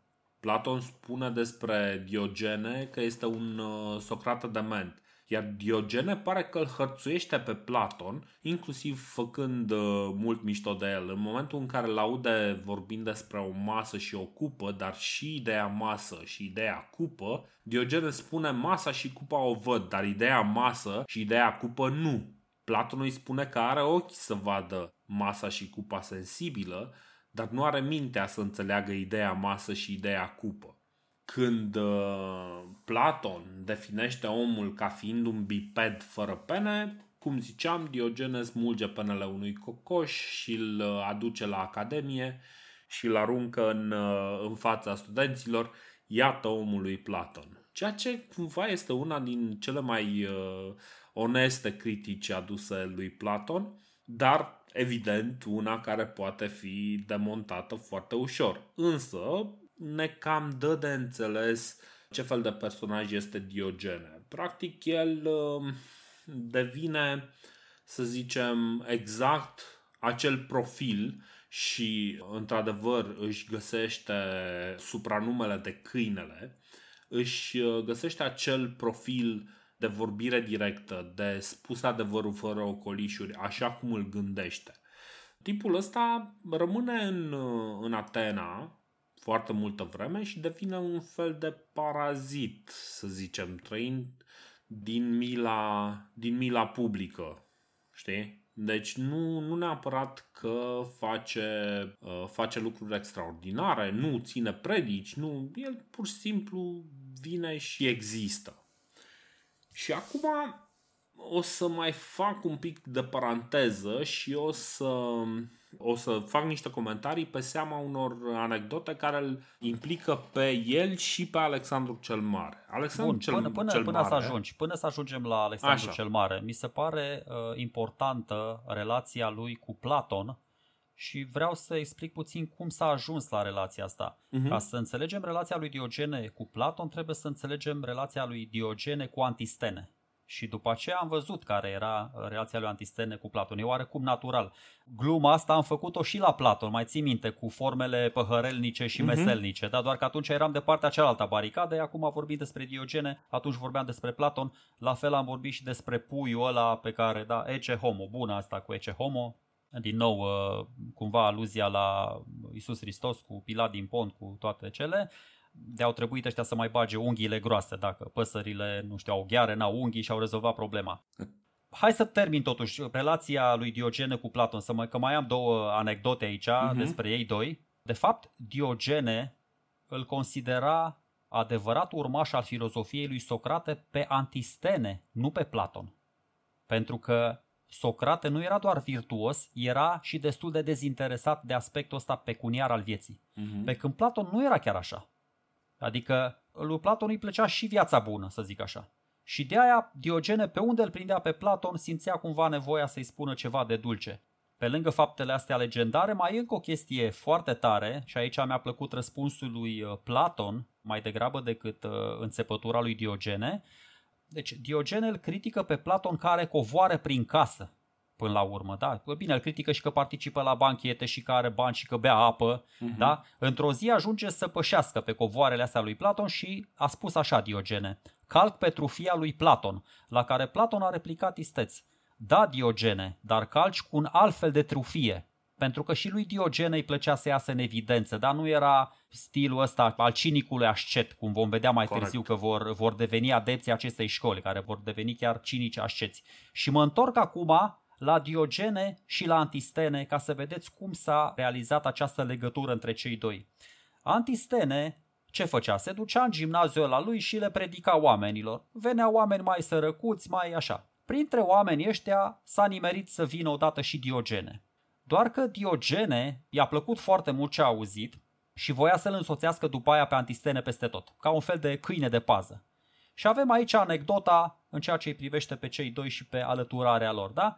Diogene se tot milogea să fie acceptat pe post de discipol, Antistene îl tot ignora, da? Diogene a insistat, Antistene a fost nevoit să-l bată cu toiagul, da? Nu știu, cu o bucată de lemn, nu vreau să zic cu parul, că sună prea violent, da? Da? Însă chiar și așa tot nu a scăpat de Diogene, care i-a spus că nu există o bucată de lemn suficient de dură pentru a ține departe de el, atâta vreme cât Antistene are chestii super interesante de spus. Uh-huh. Și până la urmă, atitudinea asta câinească a lui Diogene a dat roade. Și e foarte bine că a dat roade pentru că la nivel de chiar și din punct de vedere al cinismului, dar mai ales din punct de vedere al reputației și și mai mult din punct de vedere al oripilării populației, că tu spuneai acum, populația e de partea lui Diogene deocamdată. În câteva momente va ajunge să nu mai fie, va ajunge să-l urască din toți rărunchii, ajunge să-și depășească maestru Diogene ăsta, să-l depășească pe Antistene din toate punctele de vedere. Na. Și am, am încercat cumva așa să fac o paralelă, triunghiul ăsta amoros între Diogene, Platon și Antistene, sper că mi-a ieșit uh-huh. și acum putem să vorbim și despre el și despre Alexandru. Deci, ca idee, cumva, personajul acesta, Diogene, pentru că o să vorbesc despre el ca un personaj, devine cunoscut prin lumea, lumea grecească, atât de cunoscut încât uh, sunt asociate și câteva anecdote legate de Alexandru cel Mare cu el. Zice-se că Alexandru spunea că dacă n-ar fi fost Alexandru, ar fi vrut să fie Diogene. Și aparent ar fi existat o întâlnire între Alexandru și Diogene la un moment dat când a venit, l-ar fi întrebat uh, pe Diogene de ce își spune câinele și el a spus mă gudur pe lângă cei ce îmi dau ceva, latru la cei care nu îmi dau și mi înfing colții în uh, ticăloși. L-a întrebat și dacă nu se teme de el și Diogene l-a întrebat, ești om rău sau bun? În momentul în care Alexandru evident a spus că este bun, Diogen a zis, ok, dar de ce ar trebui să îmi fie teamă de un om bun? Știi? Ceea ce este o întrebare foarte justă. În momentul în care Alexandru îl întreabă și îl roagă să, să-i ceară ceva, orice, bine, nu îl roagă, îi zice, cerem ceva, orice, îți îndeplinesc orice dorință, Diogene ar fi spus să dea din soare să-i lase soarele în pace.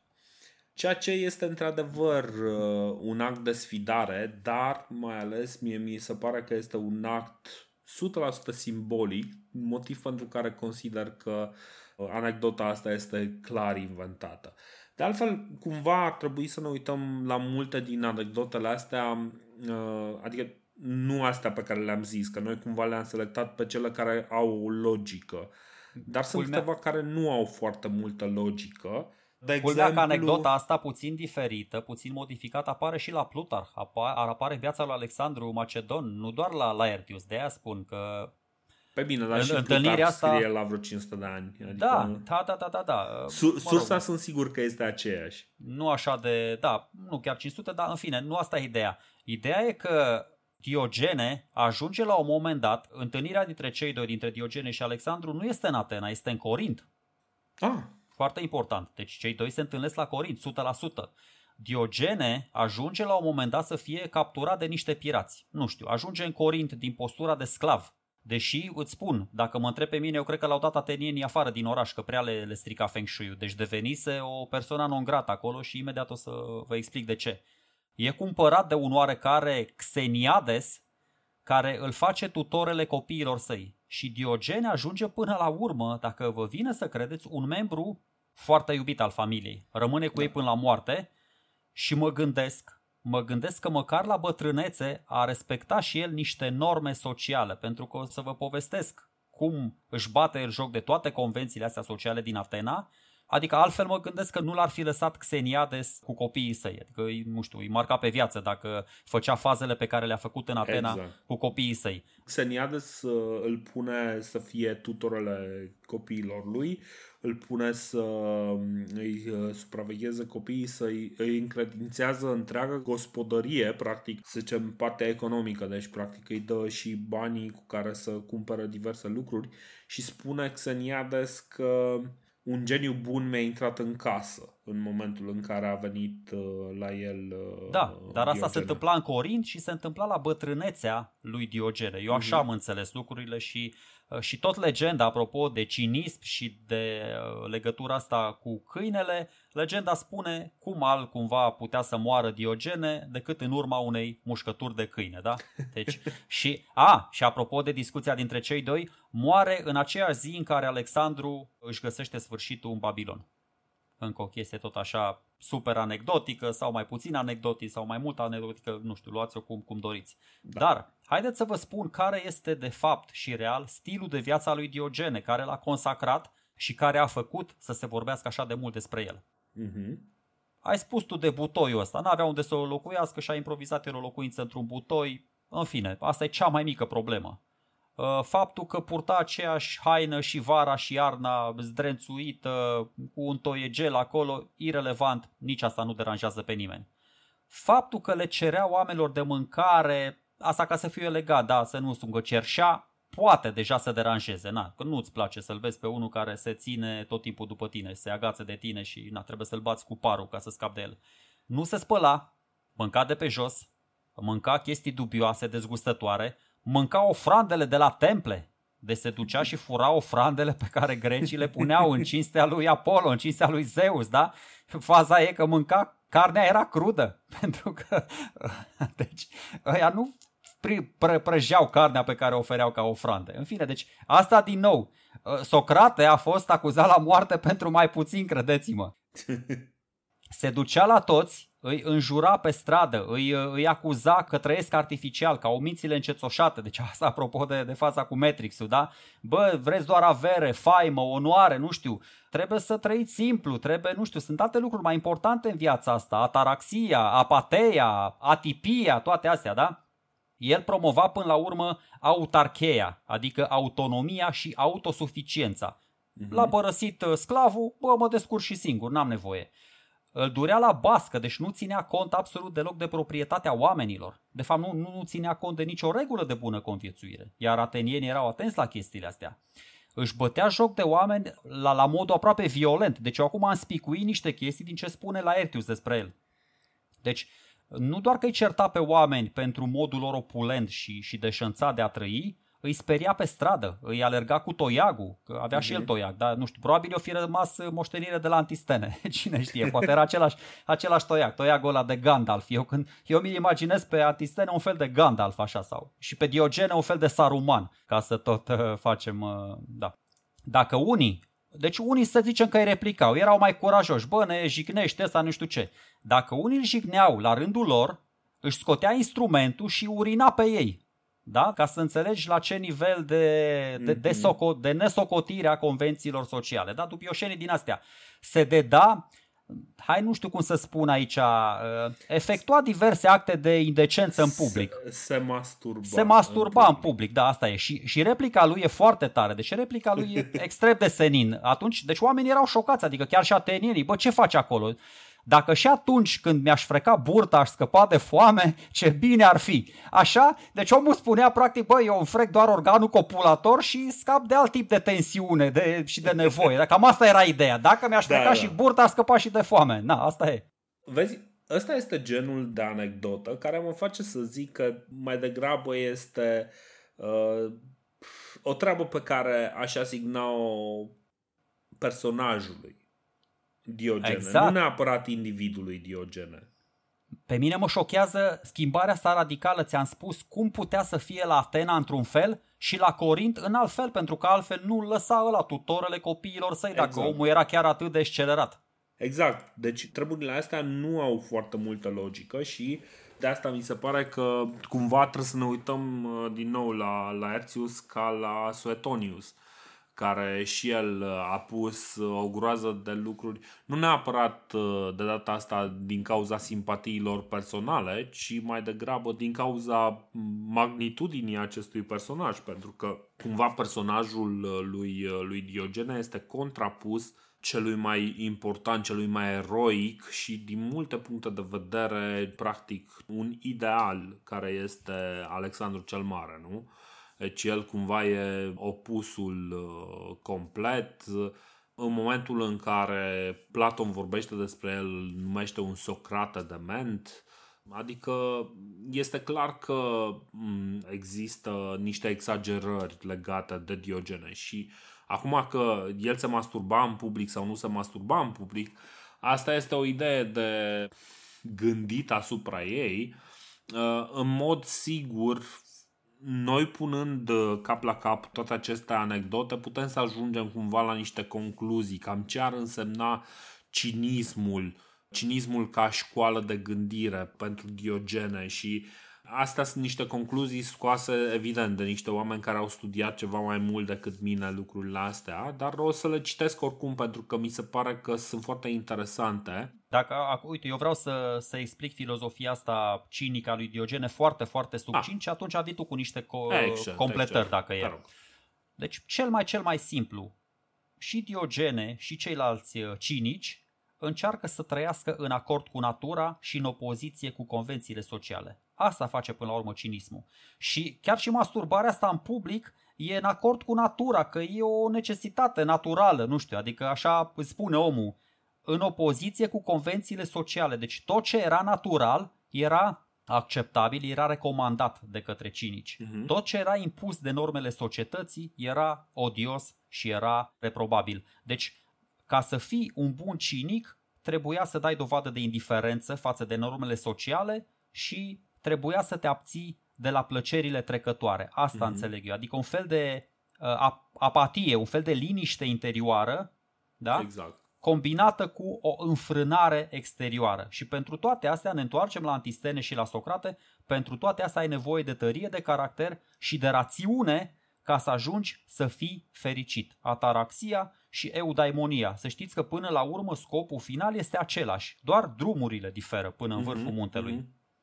Da, cumva acord cu tine, dar uh, poate sintetizat un pic altfel. Ideile centrale din cinismul lui uh, Diogen ar fi ceva de genul că natura oferă normele etice observabile la animale și cărora le poți face paralele între culturi. Practic să iei cultura câinilor și cultura oamenilor, să te uiți cum se comportă câinii, cum se comportă oamenii și să consideri că felul în care se comportă câinii este cel natural și felul în care se comportă oamenii este cel uh, artificial. Ceea ce este într-adevăr o interpretare destul de extremă. Uh, societatea contemporană a lui, nu a noastră, uh, cea grecească, e cumva văzută în dezacord cu natura și valorile ei de bază sunt nu doar false, ci și contraproductive și ăsta este practic motivul superior pentru care cinicul refuză să se integreze sau să accepte normele, normele societății.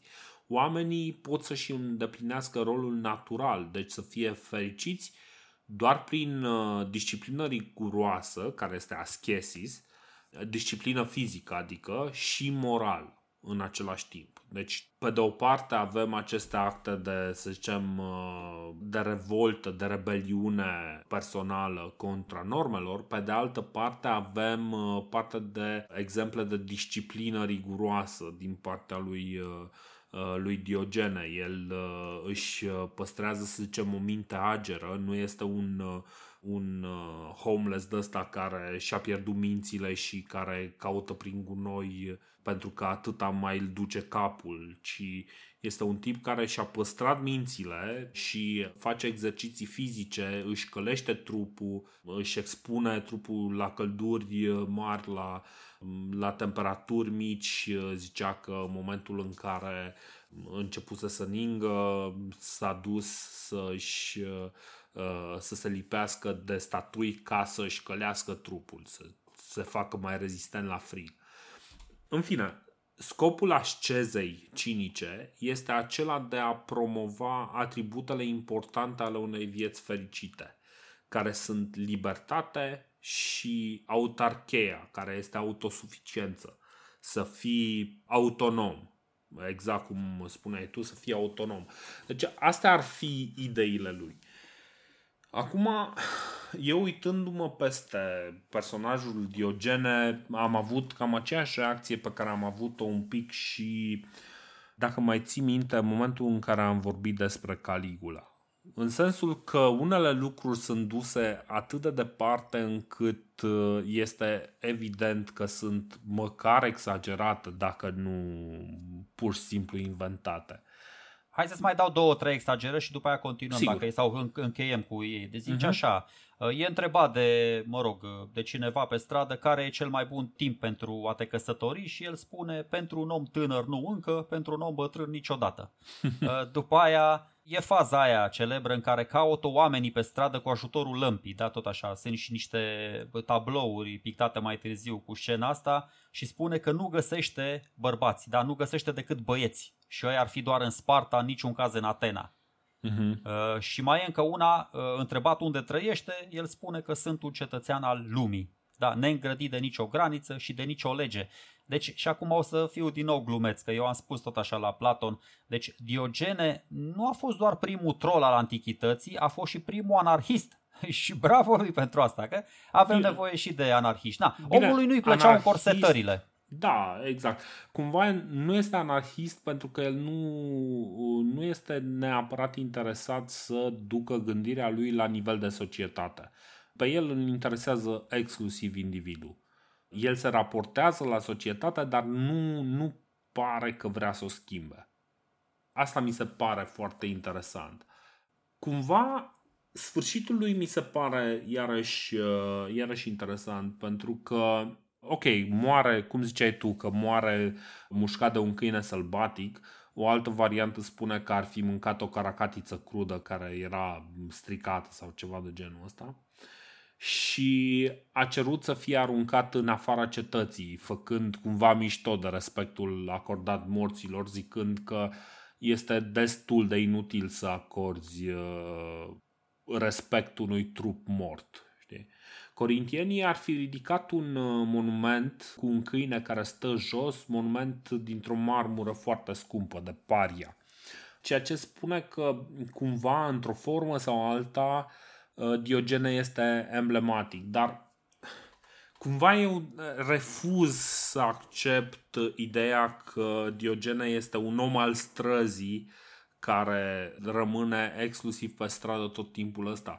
Laertius zice despre el că are undeva la vreo 12 dialoguri publicate și are multe, multe alte texte filozofice undeva la vreo, în total vreo 20 și ceva de lucrări. Și astea foarte greu să le scrii din postura de om al străzii, să zicem așa, nu? Deci, cumva nu, ceva nu are logică și în momentul în care se adaptează la viața în casa lui, uh, uh, lui cum îl cheamă, Xeniades sau da. uh, cum, cum îl chema, uh, mi se pare că iarăși uh, această adaptare este mult prea directă, mult prea, mult prea reușită și n-ar, n-ar fi avut logică ca cineva care a stat, nu știu, 40-50 de ani pe stradă deodată să fie așa un, uh, un bun manager de gospodărie, știi? Adică nu... Poate și-a adus aminte, mergem pe teoria lui Platon, și-a adus aminte de niște chestii pe care le știa la un moment dat, da? Da.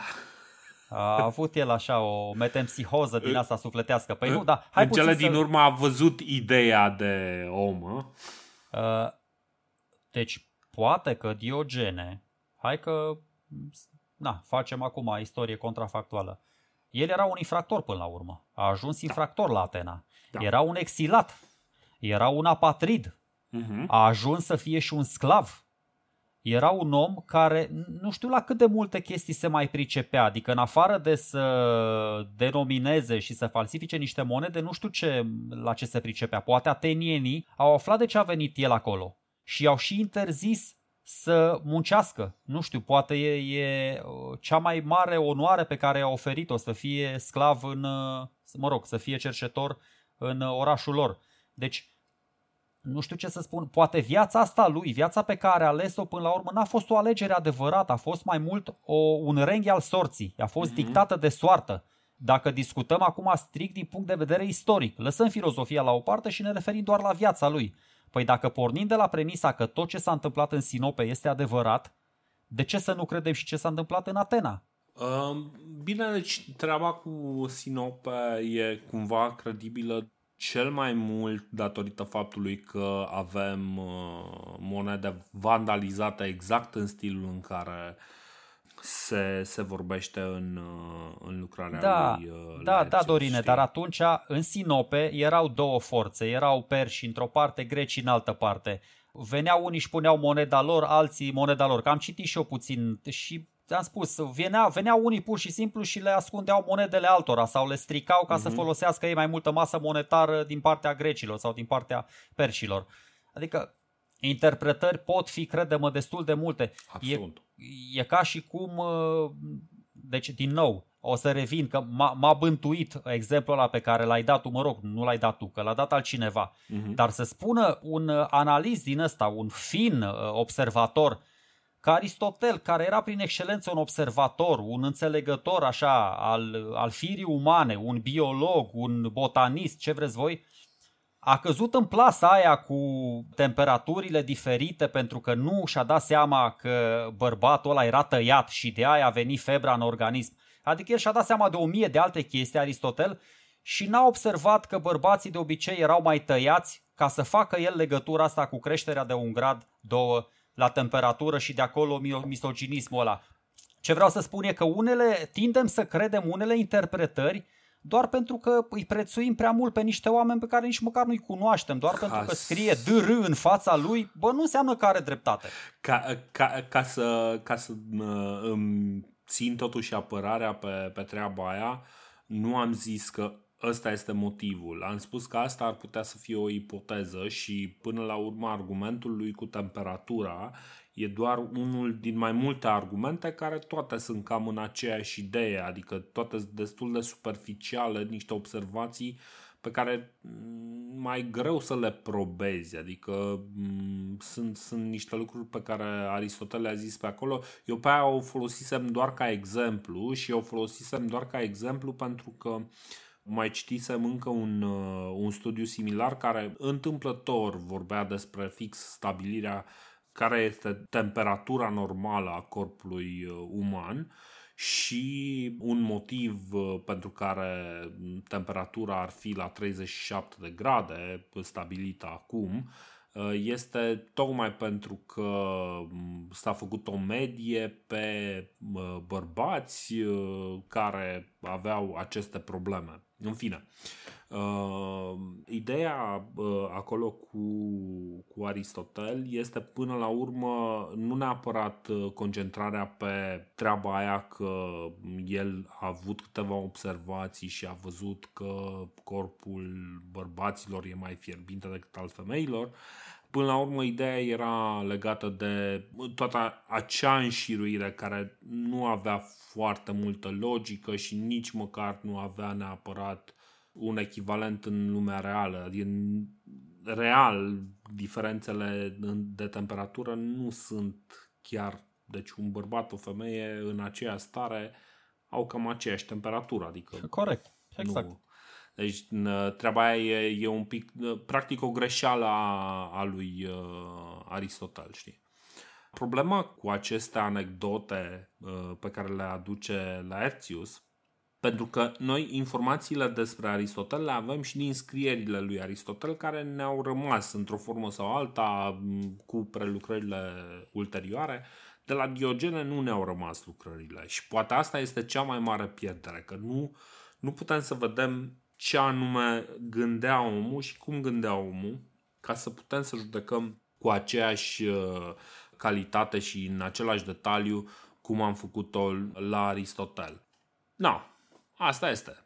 Știm însă totuși că stilul lui de viață a fost uh, influent și a fost preluat mai târziu de Crates din Teba, dar uh, cum să zic, e mai mult de atât, pentru că Cumva, uh, cinismul uh, după acest Crates din Teba despre care o să vorbim are parte de o decădere. Crates din Teba, uh, vorbe... hai, hai să vorbim un pic și despre Crates din Teba și după aia vorbim un pic ce se întâmplă cu curentul cinic pentru că asta e mai, mai interesant. Deci, mai avem ceva de zis de Diogene? Că nu cred că mai avem. Nu, nu răspunsul la Diogene o să ne ofere scepticii. Uh-huh. Spre finalul episodului de astăzi o să vedem tot ce este irelevant și ce cred eu despre Diogene și ce crezi tu despre Diogene, pentru că sunt doar senzații, doar opinii și imposibil să le probăm uh-huh. și atunci ne agităm degeaba. Așa că mai bine să fim liniștiți și pur și simplu să ne continuăm discursul. Exact, exact, exact. Bun. Um, Crates din Teba. 368, 365, trăiește până în 288-285. Deci dacă vedem, se suprapune un pic cu Diogene, nu foarte mult. El este din uh, Teba, după cum îi spune chiar numele. Deține multe pământuri, este fratele filozofului uh, Megarian Pasicles și un uh, student de-al lui Euclid din Megara. Am mai vorbit noi despre Euclid din Megara. Care își face și el o școală, școala megarică. Exact, exact. Despre care nu o să vorbim, mm, slavă Domnului. E cocoșat și apar uh, o sumedenie de anecdote cu el legate de cocoașă. Se căsătorește cu Hiparhia din uh, Maronea, care, cu fratele ei Metrocles, sunt și ei practicanții uh, cinismului. Căsătoria lor cinică, îi zice cunogamia, așa îi spune la această căsătorie cinică, este bazată doar pe consimțământ reciproc, e cumva uh, contra obiceiurilor grecești. Nu-mi dau seama cum, pentru că nu înțeleg uh, esența acestor uh, jurăminte, însă, în fine, Hiparchia este și alături de Crates. Adoptă hainele simple ale cinicului, o pelerină, un rucsac și un toiag, își apără decizia de a urma calea filozofiei în loc să se apuce de țesut. Cumva Crates și Hiparchia devin uh, foarte cunoscuți pentru că trăiesc și dorm împreună în spații publice, indiferenți la părerile celor din jur și cumva fără rușine. Asta, Vezi, ăștia uh, fac sex, ăștia fac sex în public. Diogene sex fiind, public, fiind da. singur și neavând cu cine să fac uh, sex în public. F- și el făcea sex, dar de unul da. singur. Exact. Bun. No, deci uh, cam, cam asta ar fi pe scurt despre Crates, dar tu îmi ziceai că ție ți-a plăcut mai mult despre acest Crates și poate ne zici ceva mai multe. Bă, de Aristipus. Nu știu nimic despre ah, Crates. Despre nu, nu mi-am făcut okay. despre. Da, de... Atunci, Dar nu. Acest uh, Crates se... e cumva, uh, atunci o să zic eu până la capăt. Doar, uh, doar o secundă, doar așa. o chestie și după aia te las pe tine, tot așa. Da, nu, nu pot să zic că am aprofundat foarte mult subiectul, m-am axat mai mult pe ideea cinismului și, mă rog, pe primii doi, după aceea cine urmează Dumnezeu cu mila. Ce mi se pare mie ciudat la Crate și la Hiparhia e că, vedeți, ei n-au fost în situația lui Diogene. Diogene a venit ca un nei ca nimeni la Atena. El n-avea altă variantă. El n-a, adică, ți-am spus, l-a bătut soarta, l-a parașutat acolo, trebuia să se descurce și a luat un butoi, a dormit în el. Ăștia ce au făcut? Au renunțat la bogăția lor. Deci asta e alegere adevărată. Da. Să fii bogat, să renunți la bogăția ta pentru că tu crezi într-o filosofie, într-un stil de viață. Diogene poate nici nu credea în stilul ăla de viață, el a fost obligat să-l adopte. Crate și Hiparhia așa cum, nu știu, și Platon, e ca și cum Platon ar fi, ar fi renunțat la toată uh, aristocrația lui și ar fi devenit un cercetor. Care sunt uh, ideile ăstora? Promovează niște lucruri și mai simple decât Antistene, și mai simple decât Diogene, simplitate și naturalețe. Astea două reprezintă calea spre fericire. Simplitate și naturalețe. A, și aș mai specula ceva, cred că e vorba și de multă iubire între cei doi. Că tu spuneai de, păi în Grecia nu era tot timpul cu consimțământ. Adică dacă avea chef bărbatul să facă sex, femeia trebuia să facă sex și ea. De aia ăștia, ăștia chiar aveau o relație consensuală. Exact. Și cumva, avându-se unul pe altul, din iubirea asta, că, ok, vedeți, simplitate și naturalețe, astea sunt până la urmă virtuțile demne de niște ciniți adevărați, dar între cei doi intervine și iubirea. Nu știu unde să bag iubirea asta, pentru că iubirea nu prea are treabă cu rațiunea și atunci se strică, se strică puțin lucrurile, așa că mai bine le las așa să nu le stric. Exact, exact. Uh, Crates e văzut, uh, spre deosebirea de Diogene, ca o figură binevoitoare. Diogene e văzut un pic cam violent, cam agresiv. Crates nu este deloc uh, agresiv în opinii, este ceva mai împăcat, probabil fix pentru că o are alături de el pe Hiparhia. Și da, într-adevăr, la un moment dat și-a vândut toate posesiunile și a împărțit banii obținuți, ceea ce înseamnă că probabil oamenii care au primit din banii ăia au ținut minte și nu, nu l-au lăsat uh, dacă avea nevoie de vreo chestie.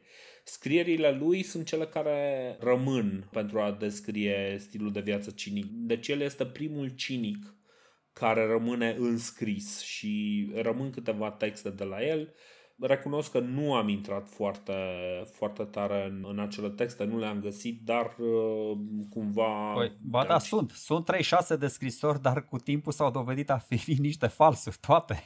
Toate sunt falsuri? Da, ok, da, ok. exact, da. Na, nu, nu mai știam uh, chestia asta. Între studenții lui se numără Metrocles, cel care ziceam că este fratele Hiparhiei, Uh, și care a publicat primele volume de aforisme cinice și uh, Menipus. Menipus este iarăși interesant, este un cinic serio-comic, după cum îl numește Strabon, care inventează ceea ce se numește satira menipeană, o formă de parodiere a miturilor, dar și a filozofiei în același timp. Deci cumva este un om care reușește să, uh, să facă mișto de cele sfinte. Cam asta este ceea ce rămâne din elevii lui, uh, lui Crates, la care mai adăugăm un alt elev important despre care o să vorbim cel mai probabil peste, uh, nu în episodul următor, peste două episoade, deci peste al doilea episod uh, de după, anume Zenon din Citium, care este, dar o să vedem cine este. După Crates și după Menipus, cinismul are parte de o decădere, apoi o resurgență pe vremea lui Seneca. Demetrius este cinicul cel mai important din acea perioadă. În Imperiul Roman, sub Nero, Vespasian, Domitian, și cinicii și stoicii o să fie alungați din oraș. Foarte interesantă chestia asta, nu am văzut-o menționată în textele, adică cumva în momentul în care discutam despre Nero, zicea că i-a alungat pe înțelepți, dar cumva există ceva mai multe detalii că e vorba de, de adepții cinismului și de stoici care ar fi fost alungați din oraș. Cinicii însă, în general, locuiesc prin orașele din est, de la Atena la Alexandria și majoritatea nu sunt angajați politic, Demetrius fiind excepția. Cinismul devine un, o mișcare de masă. În orașele antice nu era imposibil să vezi un cinic cerșind și predicând. Ideologia cinică e foarte populară, este cumva populistă, atrage poliopuși din politica romană. Ai comentarii legate de cinism de la filo-iudei, de la creștini din primele secole, de la aristocrații romani, satiriști, sofiști greci, educatori, moraliști imperiali, toți au o poziție față de cinici, fie că adoptă, fie că poate resping uh, într-o formă sau alta filozofia cinică, o parte din ele, asceza, o vedem uh, clar uh, preluată de creștini și tot așa un mod de viață liber, dar pe de altă parte nu este o libertate dusă la extrem la creștinism și ei iau anumite caracteristici, dar nu le iau pe toate. Păi cei din urmă cinici până la urmă sunt cei din tâi asceți creștini. Exact, exact. Adică până la urmă uh, îi, uh, na, îi dizolvă, creștinismul dizolvă cinismul. Cei din urmă cinici sunt anahoreții din Tebaida. Uh-huh. Deci în Egipt trăiesc ăștia tot așa prin secolul 5 și atunci apare ascetismul ăsta, vedeți? O chestie interesantă. Diogene și Antistene ce fac? Ei practică asceza, ascetismul, uh-huh. dar o practică în interiorul societății. Da. Nu știu cum funcționează chestia asta. Mie mi se duce gândul, așa a făcut să știi și Daniel Sihastru. Daniel Sihastru putea să stea cu Ștefan cel Mare în cetatea lui de la Suceava. Doar că în cetatea lui Ștefan de la Suceava se întâmplau tot felul de chestii care numai ascetice nu puteau fi numite. Și atunci, ca să fie departe de aceste cum să le numesc eu, potențiale ispite, de fapt mm-hmm. nu potențiale, chiar ispite, că erau ispite cât se poate de reale, s-a dus undeva departe, să se poată liniști. Mi se pare, dacă chiar vrei să, adică mi se pare că mintea ta mm-hmm. poate să devină mai liniștită și mai repede, adică nu trebuie să lupți cu atâția demoni dacă te duci undeva să-ți ușurezi puțin munca. Faptul că tu alegi să stai în societate și să atingi acea ataraxie, acea liniște mm-hmm. mentală, sufletească, mi se pare o muncă sisifică. Mi se pare aproape ireal să poți face chestia asta. Da. De aia cred că doar asceții cu adevărat care stau departe de societate pot fi cinici 100%. Cinicii care stau în societate cumva îmbină cinismul cu alte școli, că o să vedeți, școlile astea devin în timp așa eclectice, uh-huh. împrumută unele de la celelalte și până la urmă, mă rog, se transformă, nu se transformă, o să vedem mai departe ce uh, se întâmplă cu ele. Știu, știu că am vorbit, dar hai să zicem câteva cuvinte foarte pe scurt și despre sceptici, că cumva mi se pare că au în comun uh, această aspirație ascetică și poate ar merita un pic să discutăm și despre ei, dar foarte puțin ca să putem să trecem la următorii. Da, nu am nicio problemă. Ok, deci uh, scepticii sunt uh, cumva o școală care asta, asta din câte înțeleg este printre puținele care nu derivă din Socrate. Scepticii rejectează ba da. dogma. Tot din, tot, o, să tot din o, să, o să-ți demonstrez cum derivă din Socrate. Am da. înțeles, am înțeles. Uh, scepticii rejectează dogma, dogmata, și pledează cumva pentru, uh, pentru refuzul judecății asupra adevărului credințelor. Deci, cumva, în momentul în care vine cineva și le spune uite, ăsta e adevărul, trebuie să practic asta este soluția pe care am găsit-o eu, ei zic, ok, dar care e problema cu chestia pe care ai spus-o? Și vin și practic pun dubiu pe orice formă dogmatică cu care le-ai, le-ai veni și le-ai împacheta ideile. Primii sceptici, numiți pironiști, se inspiră după Piro din Elis, un filozof grec de prin secolul IV, uh, despre care nu știm însă suficiente lucruri. Pironismul în sine va fi foarte popular în perioada inițială a Imperiului Roman. Până atunci, opiniile sceptice, antidogmatice sunt preluate și împinse de Academia Platonică în general. Scopul scepticilor, ca să zic așa, este eudaimonia, ca la toată lumea, care poate fi obținută prin ataraxia, că v-a explicat Sergiu ce este cuvântul ăsta, această stare de liniște interioară imperturbabilă. Ei afirmă că dogmatiștii, cei din uh, filozofiile adverse, sunt cei care au opinii despre lucruri care nu sunt evidente și asta îi previne să atingă eudaimonia. Soluția pironiștilor e suspendarea judecății și inducerea ataraxiei. Practic ei zic, bă, nici nu vreau să mă gândesc la chestia asta, refuz, uh, refuz să judec uh, lucrul ăsta și în felul ăsta mă liniștesc. Sunt mai multe forme de respingere, deci nu, nu sunt toți de aceeași idee. Sunt uh, trei tipuri. Efectici, adică angajați în suspendarea judecății, aporetici, adică angajați în respingere, sau zetetici, care sunt angajați în căutare. Efecticul încearcă să echilibreze percepțiile și gândurile între ele ca o formă mai puțin agresivă de scepticism. Aporeticul, în schimb, caută respingere activă, seamănă mai mult cu cinicul. Caută respingere activă pentru a-i aduce pe ceilalți să atingă aporia. Aporia, știm, chestia aia în care se terminau dialogurile lui, lui Platon acea suspendare a judecății, că nu știi, nu ai o certitudine, știi? Deci cumva aporeticul vine și încearcă să te pună în încurcătură cu dogma ta, îți pune acea întrebare încuietoare care îți arată că te-ai scufundat în dogmă, dar nu ai răspunsuri pentru niște dubii relativ simple.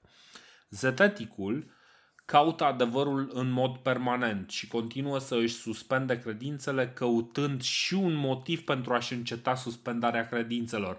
Deci, practic, el zice, băi, eu nu cred în nimic. Ceva de genul ăsta. E, e o formă extremă de, uh, de scepticism. No, cam astea erau ideile pe care vreau să le strâng despre sceptici, pe care vreau să vi le prezint. De, destul de ermetice, destul de ermetice. Uh, haideți să vă dau un citat foarte, foarte succint din Sextus Empiricus, care explică cel mai bine ideea asta centrală a scepticismului. Prin scepticism ajungem mai întâi la suspendarea judecății, epoche se numește în grecește mhm. chestia uh-huh. asta, iar după aceea ajungem la netulburarea mentală, adică la ataraxie. Deci atâta. Uh-huh. Nu judeci. Nu judeci. Laci totul să treacă pe lângă tine, nu te tulburi, te liniștești, sufletește, ajungi la acel inner peace, acea pace interioară. Cele mai complete, cele mai bune explicații privind filosofia asta sceptică, privind filosofia lui Pyron sau Piron, ăsta Piron din Elis, de care ziceai tu, le-am găsit la Sextus Empiricus, da? Da. Un filozof din ăsta care a trăit în secolul al doilea după Hristos. Și între timp, că îți spuneam înainte de a intra în, în emisiune, eu l-am descoperit între timp și pe Simplicius din Cilicia, care a trăit undeva în secolul 6 după Hristos și care comentează, descifrează absolut delicios scrierile lui Aristotel. Mhm. El vorbește și despre alte școli, da? el făcând parte din școala neoplatonică, He, și haideți să vă spun o chestie, școala neoplatonică, odată cu al șaselea ei reprezentant, va deveni și ea sceptică. Își va pune și ea niște întrebări. Mhm. Și haideți, de ce vă spuneam, de ce vă spuneam că totul începe de la Socrate? Dacă aveți răbdare vreo 3, 4, 5 minute, Sigur. că am o demonstrație un pic mai lungă. Cum s-a ajuns până la urmă la, la scepticism? Ce au făcut până acum toate, toate școlile astea filozofice, începând de la Tales și până la Socrate? Da? În primă instanță ne oprim la Socrate. Păi s-au concentrat ele, și am vorbit chestia asta, s-au concentrat pe distinția dintre aparență și realitate. Da? Bă, ce există cu adevărat, ce e iluzie. Da? Fiecare a venit cu teoriile lui. Mhm. Mai țineți minte, focul ăla lui Heraclit, care ba era în flux, ba era și neschimbat, existența aia neschimbată a lui Parmenide, semințele lui Empedocle, atomii lui Democrit și așa mai departe. Chiar și formele lui Platon pot să intre la categoria asta, da? Și ce au făcut până la urmă? Au ajuns ele la vreo concluzie general valabilă? Au ajuns la un adevăr imuabil? Nu. Din potrivă, s-au ciondănit ca tolomacii până au venit sofiștii. Că de aia, pe, pe fondul ăsta au venit sofiștii. Toate școlile deja intraseră în vrie pentru că nu reușeau să ofere niciun răspuns concret la întrebările astea. Mhm. Ajungem la Socrate. Ajungem la Socrate care ce face Socrate? Spune, Socrate spune o chestie genială. Am trecut de la latura fizică la cea etică a filosofiei tocmai pentru că această căutare a mea din tinerețe în afara omului mi s-a părut sterilă, n-ajungeam la nimic. Și îți spun, pot să-i beștelească uh, Platon și Aristotel pe sofiști cât vor, cât vor, în toate dialogurile, în toate respingerile sofiste. Zicerea lui Protagoras, aia cu omul este măsura tuturor lucrurilor și a celor care există precum există și a celor care nu există precum nu există, este absolut supremă. Absolut. Poate e cea mai tare chestie din toată filozofia antichității. Deci, a- arunci pe foc tot ce au scris socraticii și o iei de la zero. Acum o iei de la zero. Și după Socrate apar școlile astea mult mai etice de care vorbim noi acum despre care am și vorbit. Platoniștii, peripateticii, cinicii, cirenaicii, în fine, intenționat nu le amintesc pe celelalte două mai importante, epicurienii, stoicii și da, deci ăștia, platoniștii, peripateticii, cinicii și cirenaicii, deocamdată ăștia. Fiecare uh, a venit școala asta cu o viziune proprie. Bun, hai să vedem care sunt viziunile de până acum. Ce spune Socrate despre cunoaștere? Ce spune? Știu că nu știu nimic. Nu asta spune? Mhm. Vine Platon. Cum se termină dialogurile lui Platon? Ai spus-o tu și am remarcat și noi. În aporie. Da. Deci marele academician își încheie aproape toate dialogurile în aporie. Recunoaște că nu știe mare lucru. Am discutat acum două săptămâni despre Aristotel. Ce face Aristotel? Ce, ce scrie Aristotel în metafizica și în analitica? Spune așa, deși putem afla multe chestii pe bază rațională, pe bază de observație, de simțuri, nu orice chestie este silogism. Nu putem să ajungem pe criterii logice la silogism, da? Am vorbit Mhm. data trecută de deducție și inducție. Sunt multe chestii care trebuie să fie induse. Mhm. Și el a recunoscut tentația asta sceptică. A spus, bă, nu poți tot timpul, n-am tot timpul instrumentele necesare să ajung la un adevăr general valabil. Cinicii, și o să vedem și cirenaicii despre care vorbim imediat, spun la fel. Ce spun ei? Simțurile sunt înșelătoare. Pun, unii pun accent pe înfrânare, alții pe desfătare, nu contează. Și astfel, școlile astea post-socratice ajung la același impas ca cele presocratice. Mhm. Deci fix la același impas. Da? Nu reușesc să ofere o viziune completă asupra vieții. Și Exact. atunci vin scepticii. Deci chestiile astea, cu logica lui Aristotel, sunt doar câteva variante logice care se pot întâmpla, prin care se poate termina conflictul ăsta. Rămân toate școlile fix la fel, fiecare școală cu teoria ei, Mhm. preiau idei de la una la cealaltă și se va ajunge, o să vedem, se va ajunge la un eclectism din ăsta. Chestia asta se va întâmpla, o să vedem, pe vremea lui Plotin, care ia chestii și de la platonii și așa mai departe, sau, sau conflictele astea permanente dintre școli duc la apariția scepticismului, ceea ce s-a și întâmplat. Care scepticism, să știți, vă spun din experiență chestia asta, scepticismul este frate bun cu nihilismul. Cu nihilismul de mai târziu, pentru că eu pe la 18, 19, 20 de ani am cochetat, am avut o pasă ceva mai nihilistă. Și acum uneori mai folosesc în parolele mele îl folosesc pe Nice pe post de parolă. Bine, mai bag ceva înainte și după, dar Nice cumva a fost farul din Alexandria pentru mine exact. acum deci, 20 de ani. Deci nu uitați, parola lui Sergiu este Nice 1, 2, 3, 4. nu, nu, nu, că între timp am trecut și la existențialist. S-ar putea să fie Schopenhauer, s-ar putea să fie Heidegger, deci fiți atenți că aveți mai multe variante. Heidegger e cu doi G. Bă, nu mă mai da de gol, mă termină, că iar, iar fac gluma aia cu dușmanul, nu trebuie să afle numele unității secrete, n-are sens. Exact. Uh, deci, Bun. Deci... Foarte fain uh, cumva cum s-a construit, cum s-a ajuns la scepticismul ăsta. V-am spus, în principiu, ideea școlii este foarte simplă. Bă, știu că nu știu nimic. Asta e. Deci n-are rost să vă agitați voi acolo, să discutați. Păi uh, ce zice Piron ăsta din Elis? Că el își bazează teoria pe întâmplările din viața reală. El a fost soldat în armata lui Alexandru cel Mare și merge cu Alexandru, merge din Grecia până în India și trece și prin Anatolia și trece și prin Mesopotamia și trece și prin Iranul de azi, poate ajunge și prin Egipt și intrând în contact cu așa de multe popoare își dă seama de o chestie. Bă, oamenii ăștia dintr-un loc cred ceva. Mă duc în alt loc, oamenii ăștia cred altceva. Poate chiar contrariu lucrului pe care îl cred primii, da? Dar auzind el argumentele oamenilor și din primul loc și din al doilea loc, îi se par că ambele sunt la fel de solide. Și atunci concluzia lui e următoarea, bă, nu trebuie să considerăm că o explicație este mai solidă sau mai adevărată ca alta. Așa e cum și la Diogene. Eu cred ceva, Dorin poate crede altceva. Scepticii spun, este irelevant. Este irelevant, liniștiți-vă amândoi, n-are sens nici măcar n-are sens să mai căutăm chestiile astea, liniștiți-vă. Nu vă tulburați mental, ataraxie, ne suspendăm judecata, adică haide să nu mai încercăm să-i judecăm pe toți prin șablonul nostru, dar toți vedem patul lui Procust. Platon îl înjura pe Antistene, Diogen îl înjura pe Platon pentru că ei, drag doamne, considerau că doar filozofia lor este cea reală, cea adevărată, mm-hmm. cea validă.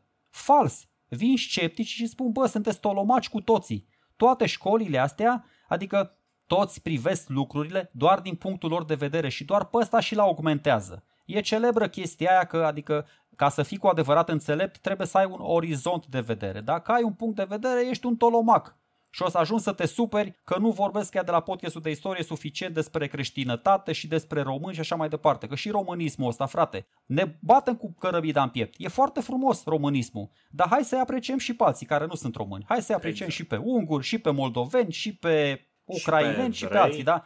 Și pe evrei, și da, pe, de ruși nu mai zic nimic ca să nu-mi iau uh... mumul de la așa. Și pe turci, dacă uite, săracii trec prin niște încercări extraordinar de grele acum. Exact. Uh, chestia e că uh, noi avem așa o atitudine foarte, foarte exclusivistă. Noi credem că românii s-au născut așa pe acest teritoriu de acum 10.000 de ani, s-au uh, născut uh, cum suntem noi, cu burtă și chelie, cum îi ziceam lui uh, uh, Radu Ulteanu pe Facebook ne-am născut în teritoriul ăsta, da, așa știm noi exact cum e. Și... Eu oricum nu înțeleg, nu înțeleg ideea de mândrie, dar ok, să spunem, eu, adică nu, înțeleg și românismul ăsta până la urmă. Suntem mândri, suntem români, ne batem cu cărămida în piept că suntem aici pe veci uh, stăpâni, cum vorba cântecului. Dar haideți, adică e foarte bine să fim români, dar nu mă înțelege greșit haide să fim, eu propun să fim mai întâi de toate oameni și după aia da. români. Și eu vă garantez, dacă suntem, dacă suntem oameni, va fi mai bine pentru toată lumea, inclusiv pentru noi românii. Uite, un spirit cosmopolit am putea chiar de inspirație cinică, nu? A, da, da, da. da clar. Uite, categoric, foarte frumos, da. Uh, bun, uh, e o problemă cu cinismul și cu scepticismul. Băieții ăștia au o mare problemă uh, și anume ceea ce oferă ei nu este de fapt foarte ofertant. Și este foarte frumoasă asceza asta, dar ce faci în momentul în care nu prea îți place asceza, adică nu prea îți dorești foarte mult să trăiești ca un ascetic. există o școală de gândire și pentru oamenii care nu consideră că trebuie să renunțăm la toate hainele, să rămânem cu o singură pelerină, cu un toiag și cu un rucsac. Cirenaicii sunt o școală minoră fondată de Aristipus, unul din uh, urmașii lui, uh, lui Socrate. Nu prea știm exact care sunt mișcările lui uh, după moartea lui Socrate, însă știm că Aristipus e din Cirene, de unde vine și numele școlii pe care o fondează, Cirenaicii. Aristipus o învață filozofie pe fica lui, Arete, care Arete, dacă țineți minte, însemna virtute, parcă, sau ceva de genul ăsta care îl învață pe Aristipus, fiul ei. Un pic, un pic despre Cirenaici, o să, o să spui, o să vii tu cu, cu anecdotele, dar o să explic un pic uh, sau vii tu întâi cu anecdotele? Uh, am destule anecdote foarte faine despre Aristipus, nu mai intru în amănunte. Care e Aristipus cel bătrân, Aristipus cel tânăr, că și aici e ca la mhm. Antistene, uh-huh. da? e un nepot, e un bunic, irelevant. Uh, eu vreau să mă refer la ideile de bază ale școlii cirenaice uh-huh. care sunt foarte, foarte prost înțelese. Așa. Uh, și după aia, eventual... Pot să le zic eu un pic superficial? Da, da, da, da, da. da. Bun. Cirenaicii sunt empiriști și sceptici. Ca empiriști, ei cred că singura sursă de cunoștință este propria experiență și aceste experiențe sunt foarte personale. Este imposibil să cunoaștem greșit experiențele proprii, dar nu putem nici să cunoaștem obiectele care au cauzat aceste experiențe și cumva de aici derivă și scepticismul lor, convingerea că nu putem cunoaște lumea exterioară. Scepticii cumva au această gândire. Poziționarea ciranaicilor e foarte similară cu a sofistului Protagoras și cu scepticismul pironiștilor, însă spre deosebire de Protagoras, ciranaicii își admit posibilitatea de a fi în eroare când vorbesc despre lucruri care sunt în afara experiențelor proprii. Și acum că v-am făcut această introducere, să vă spun și care este ideea lor de bază. Cirenaicii sunt însă hedoniști și consideră că plăcerea este binele suprem în viață, în special plăcerea fizică, pe care o consideră mai intensă și mai de dorit decât plăcerea mentală. Plăcerea e singurul lucru bun în viață, zic ei, și durerea singurul lucru rău. Cumva, ei se reclamă de la Socrate, care consideră că virtutea e singurul bine pentru oameni, iar plăcerea ar fi un scop secundar pentru acțiunea morală. Aristipus însă susține că plăcerea este singurul scop al vieții, refuzând valoarea intrinsecă a virtuții. Dacă mai țineți minte când vorbeam despre Socrate, felul în care el argumentează că virtutea este un bine suprem este destul de slab. Aristipus probabil vede acolo o mare problemă. Cirenaicii susțin că toate sentimentele sunt de moment și sunt similare. Plăcerile anterioare și cele din viitor nu există și singurul lucru real e plăcerea resimțită acum, în acest moment, care e similară cu orice altă plăcere. Plăcerile trupești sunt evident mai importante ca cele intelectuale, mai simple, mai intense. Acum, evident, asta este ideea de suprafață în adâncime, lucrurile arată mult mai diferit. Da? Pentru că exact, dacă, de exemplu, exact. îți urmezi plăcerile imediate exclusiv, în mod exclusiv, uh, o să ai mahmureala a doua zi, o să ai o viață foarte scurtă, uh, o să ai dureri uh, foarte rapid, lucrurile nu sunt chiar așa de simple. Așa că, pentru nuanțe, îl las pe Sergiu să, să vă explice. Până la un moment dat nu e nicio diferență aparent între Aristipus și Antistene, pentru că și uh, Aristipus e discipul al lui Socrate și și Aristipus fusese înainte un admirator al sofiștilor. Deci fix, fix cum mm-hmm. era la, la Antistene. Partea radical diferită e la, la etică. Dar nici măcar nu, nu mai intru în etica cirenaicilor pentru că ai explicat-o tu și ai explicat-o bine. Aparent, filozofia lor e foarte simplistă. La plăcere în greacă se zice hedone și de aia toată lumea cunoaște școala asta sub numele de hedonism mult mai mult decât sub numele de cirenaism sau de, nu știu, aristipusism, am putea să o numim, dacă vrem că la toate celelalte și-au spus, adică unii și-au dat numele propriu numelui școlii. Totuși, haideți să vă explic puțin. Trei chestii spune Marșilate Aristipus Doar că o să vă mai dau și două nuanțe care vă schimbă radical viziunea asupra acestei școli hedoniste. Deci, noi avem niște cunoștințe. Așa zisele noastre cunoștințe sunt de fapt niște impresii subiective, sunt niște senzații ale lumii sensibile despre care vorbea și Platon, da? Uh-huh. Deci nu putem avea încredere în ele pentru că nu sunt obiective. Logic? Logic. Așa spune Arisipus deocamdată. Bă, avem niște senzații, sunt subiective, impresii subiective. Fiind subiective, pe noi nu ne interesează decât ecoul lor, adică ce percepem în urma acestor senzații. Și nu putem să percepem decât două chestii. O chestie fie îți place, fie nu-ți place. Resimți plăcere sau neplăcere. Pentru că oricum nu ne putem da seama de altceva. Dar nu ne putem da seama cât de reale sunt aceste senzații, pentru că mm-hmm. sunt impresii subiective. Și orice om normal la cap, spune Aristipus, bă, dacă ești normal la cap, cum nu erau cinicii, că cinicii l-ar contrazice, dar mă rog, ați văzut că cinicii nu erau normal la cap, orice om normal la cap, între plăcere și neplăcere ar alege plăcerea. Așa zice Aristipus până acum. Și dacă am rămâne la chestia asta, ar fi cea mai simplistă și degradabilă și degradantă filozofie pe care v-am povestit-o noi până acum. Doar că Aristipus vine și își nuanțează viziunea asta cu două adăugiri care schimbă complet datele problemei. Spune așa, este mare lucru și toată experiența lui de viață o să demonstreze chestia asta, o să vă explic și în anecdote, câteva din anecdote, este mare lucru să poți vedea mereu paharul plin, mai ales atunci când viața îți rezervă experiențe neplăcute. Uh-huh. Da, te exiliază ăia, te iau la bătaie, cerșește și toate chestiile astea pe care da, le-a trăit Diogene, ce ar fi fost, da, Diogene cred că a fost și un cirenaic și o să vă spun și de ce, a fost și un hedonist, da? Deci să te bucuri de viață, indiferent de situație, este o alegere conștientă pe care o face Aristipus. Uh-huh. Și dacă mă întrebați pe mine, ca să te bucuri de chestiile astea, îți trebuie o rațiune puternică, o rațiune antrenată, să cauți mereu plăcerea și mai ales să fii capabil să o găsești și în cele mai neplăcute momente ale vieții, asta este o dovadă foarte, e o dovadă de forță mentală. Deci, poate în viața lui Aristipus, gândiți-vă așa, tot din punct de vedere istoric, poate n-a fost totul roz în viața lui. Dar el, prin stilul lui de viață, prin raportarea lui la realitatea imanentă, a făcut, a, a colorat-o în roz. Uh-huh. Mai o gagică, mai un bănuț, mai un banchet, mai o măslină, mai un joc de societate, că le face pe toate astea. Uh-huh. A, cu, cu asta se îndeleticeau greci în timpul liber. Și mai spun o chestie, cea mai tare de fapt, și închei filozofia cirenaică, chiar dacă alegem de fiecare dată plăcerea, trebuie să ne asigurăm că noi o alegem pe ea și nu ea ne alege pe noi.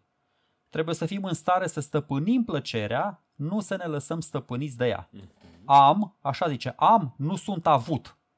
Adică dețin controlul, nu sunt controlat de plăcere. Exact. Ceea ce mi se pare extraordinar. Deci nu sunt niște oameni din ăștia tolomaci, care pur și simplu intră ori becăiește într-un bordel și uite să mai iasă de acolo. El chiar spune, Aristipus glumind, el are multe, multe anecdote, poate chiar mai multe și mai faine decât la Antistene și la Diogene. Spune, e ușor să intri într-o casă de toleranță, e mai greu să ieși, uh-huh. dar eu vă asigur, cu gândirea asta Aristipus iese când vrea el, pentru că el controlează plăcerea. Exact. Știe când să-și o satisfacă, știe să se oprească la timp, știe să... Bă, nu trebuie să fii un anahoret vesperal, în adevăratul sens al cuvântului, adică are patim potolite. Aristipus are patim potolite. Să... La, deci, na, la, Diogene are nebunie controlată, ăsta are patim potolită. Din cele două, uite, fac și eu, mă încadră. Eu de aia ți-am spus la început, că sunt și eu așa, un, un cinic, un cirenaic, sunt și eu de toate pentru toți deci, acolo. Ca, ca să vă explic uh, un pic gluma asta, pentru că este o glumă internă cumva între mine și Sergiu, când, uh, când eram un pic mai tineri, pentru că și noi uh, suntem la o vârstă foarte tânără, dar uh, la un moment dat eram și mai tineri. Și uh, pe atunci uh, Sergio a adoptat un uh, stil de viață foarte haotic pe care l-a denumit uh, de anahoret vesperal cu patin potolită. și și-a, a încercat să găsească, practic, să regăsească acel aurea mediocritas în această sintagmă de patim potolite și uh, este foarte important că este un act de gândire personal la care a ajuns uh, doar uh, fără să vină practic uh, după ce a citit un filozof oarecare. Bă, exact, ci... dar uite că am aflat că mai exact. târziu, după ani și ani, se mai gândiseră și alții la el. Exact, exact, exact. Deci a venit cumva natural. Bine, acum știi cum e, ești un pic ca mine, care eu în uh, liceu eram foarte ferm convins că am inventat nihilismul ca să ajung la concluzia că nici nenorocitul a făcut-o mult înaintea mea. Deci, și nu... înaintea lui Nice au fost sceptici. Exact, da, exact, exact. Și înaintea lui Nice au fost sceptici. De asta zic că, bun, acum că oamenii știu și poate că o să reușească să se amuză și ei un pic mai tare data viitoare când te aud că ești un anacoret vesperal, uh, o să adaug și eu, să întăresc cumva ideea asta pe care ai spus-o.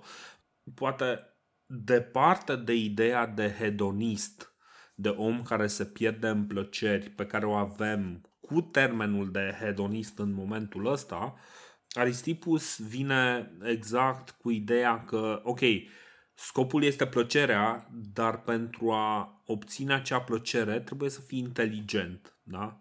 Deci nu poți să-ți dai drumul ca, ca nesătulul și uh, asceza în sine este o cale, dar există și alte căi și iată că sunt oameni care sunt capabili să-și găsească echilibrul, că până la urmă fericirea aia este cumva la toți, pare, pare așa ca un fel de, de treabă de comun acord.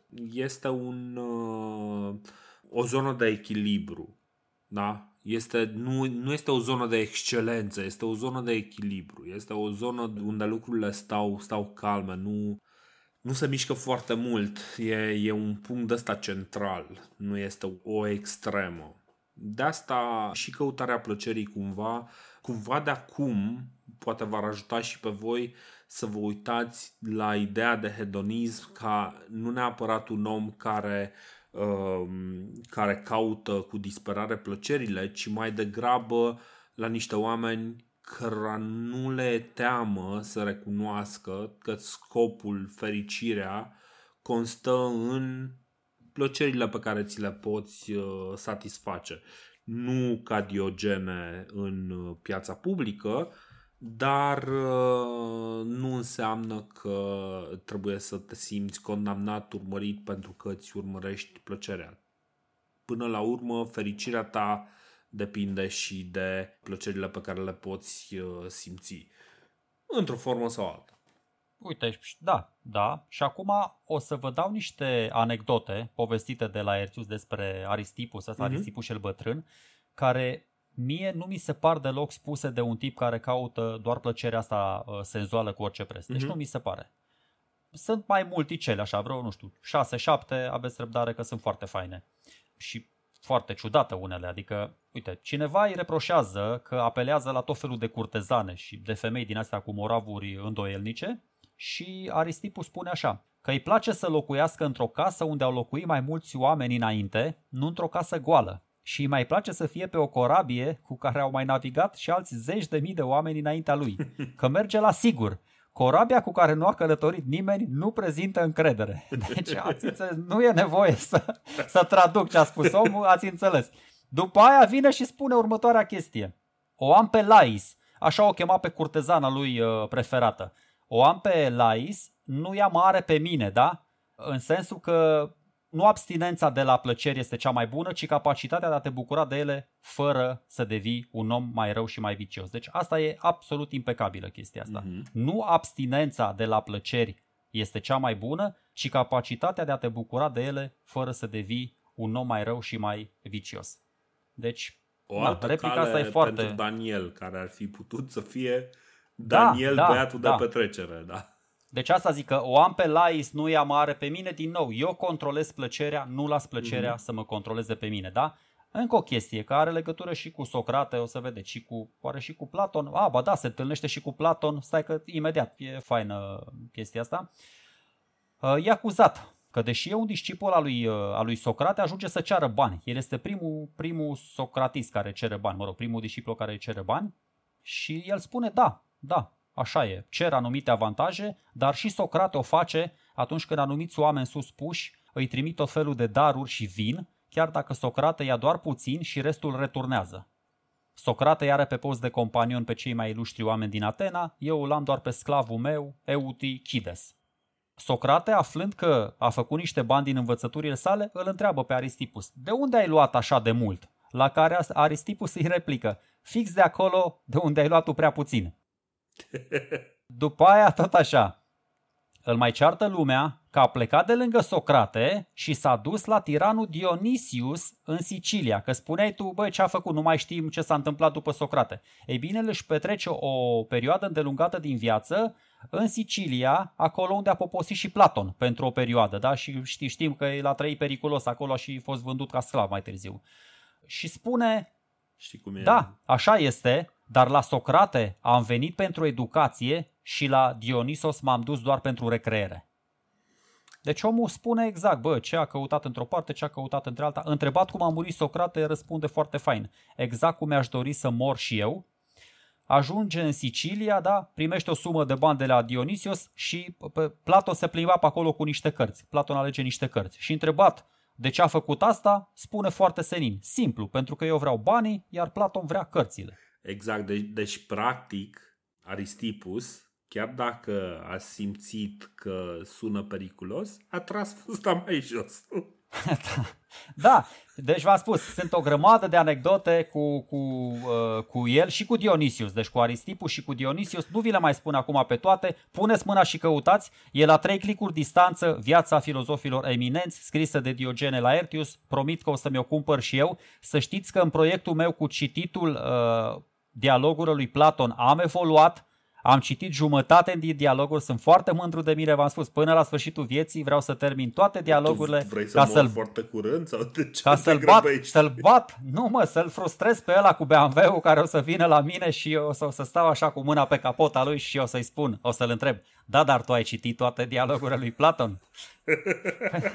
Mi se pare în continuare o replică genială.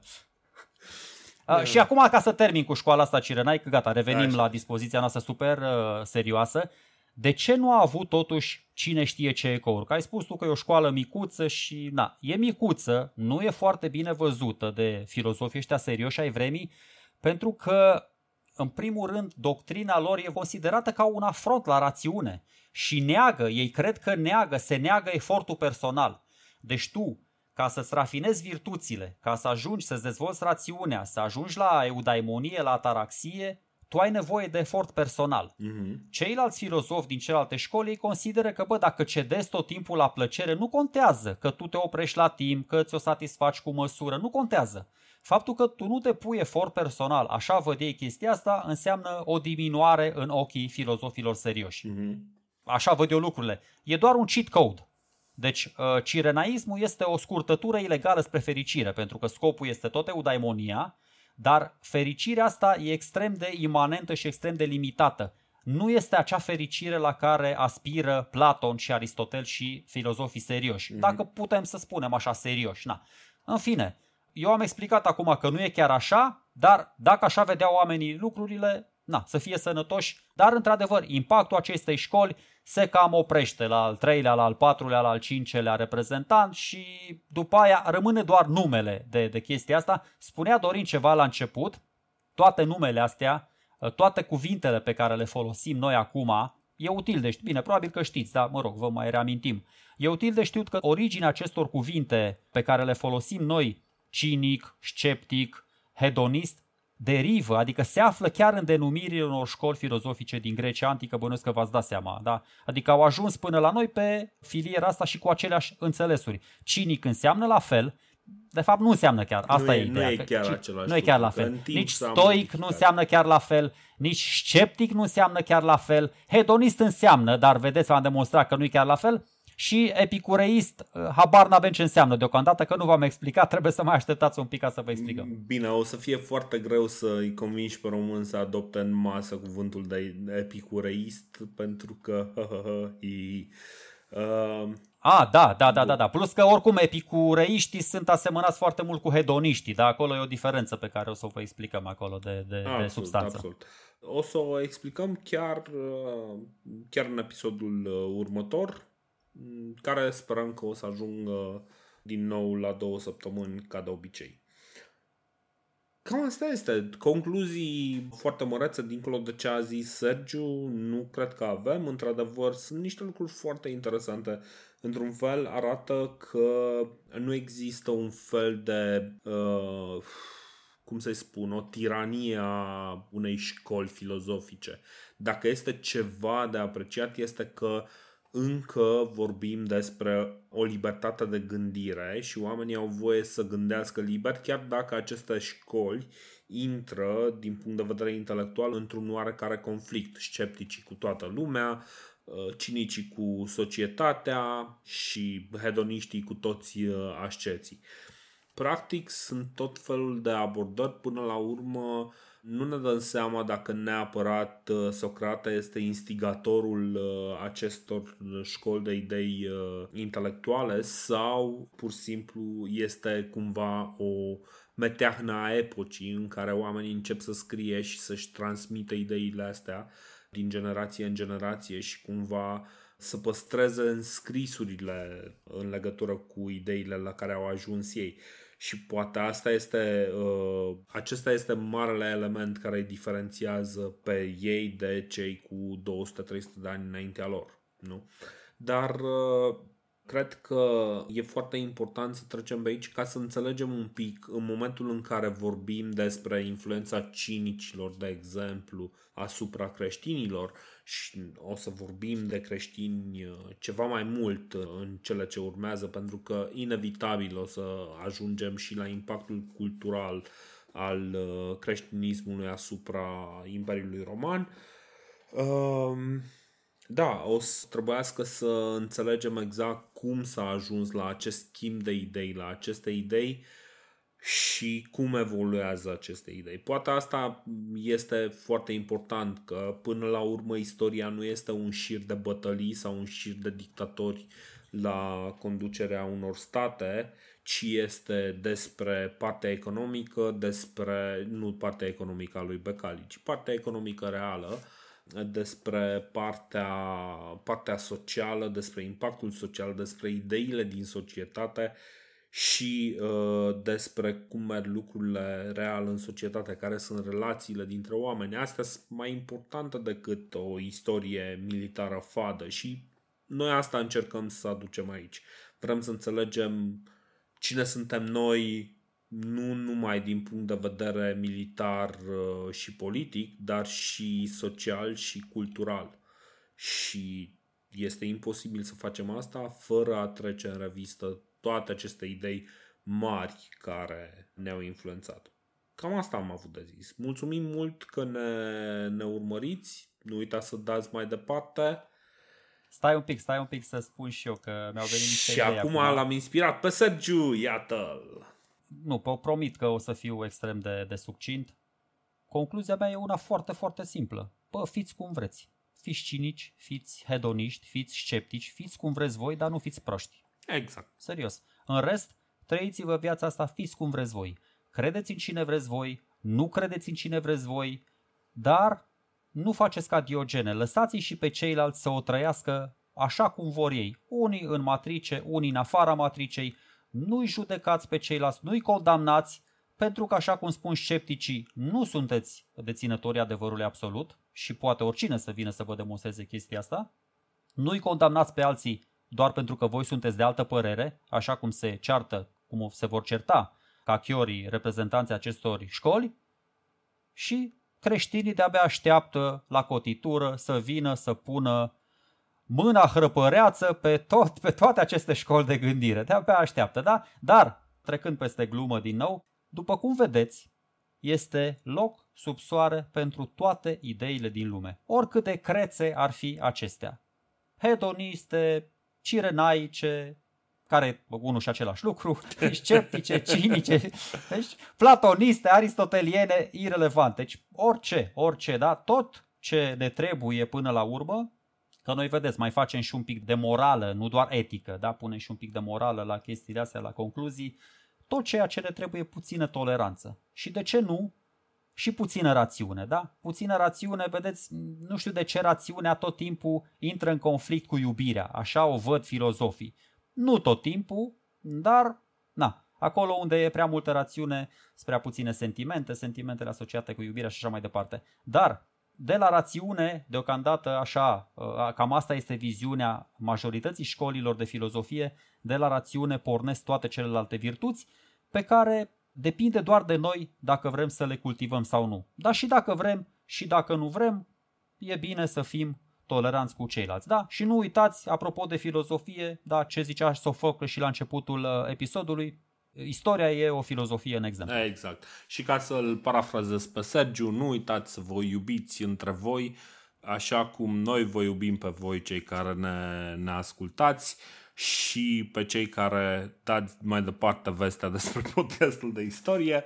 Uh, bun, uh, și în caz că vreți să dați mai departe vestea despre podcastul de istorie, puteți să le recomandați podcastdeistorie.ro, facebook.com slash podcast de istorie, Chiar dacă vreți să ne dați o cafea lunar, uh, puteți să o faceți uh, prin uh, Patreon, unde acceptăm donații patreon.com slash podcast de istorie. Și în curând o să facem un, un proiect foarte interesant, o să-i spună serverul de istorie, o să fie un server de Discord unde o să ne întâlnim nu doar noi, ci uh, și alți uh, podcasteri de istorie. Dar o să vorbim despre lucrurile astea ceva mai mult în momentul în care avem proiectul gata pregătit. Până atunci, uh, da, mulțumim că ne ascultați, dați vestea mai de, departe, ne auzim. Ceau! Salutare tuturor și ne auzim data viitoare. Ceau!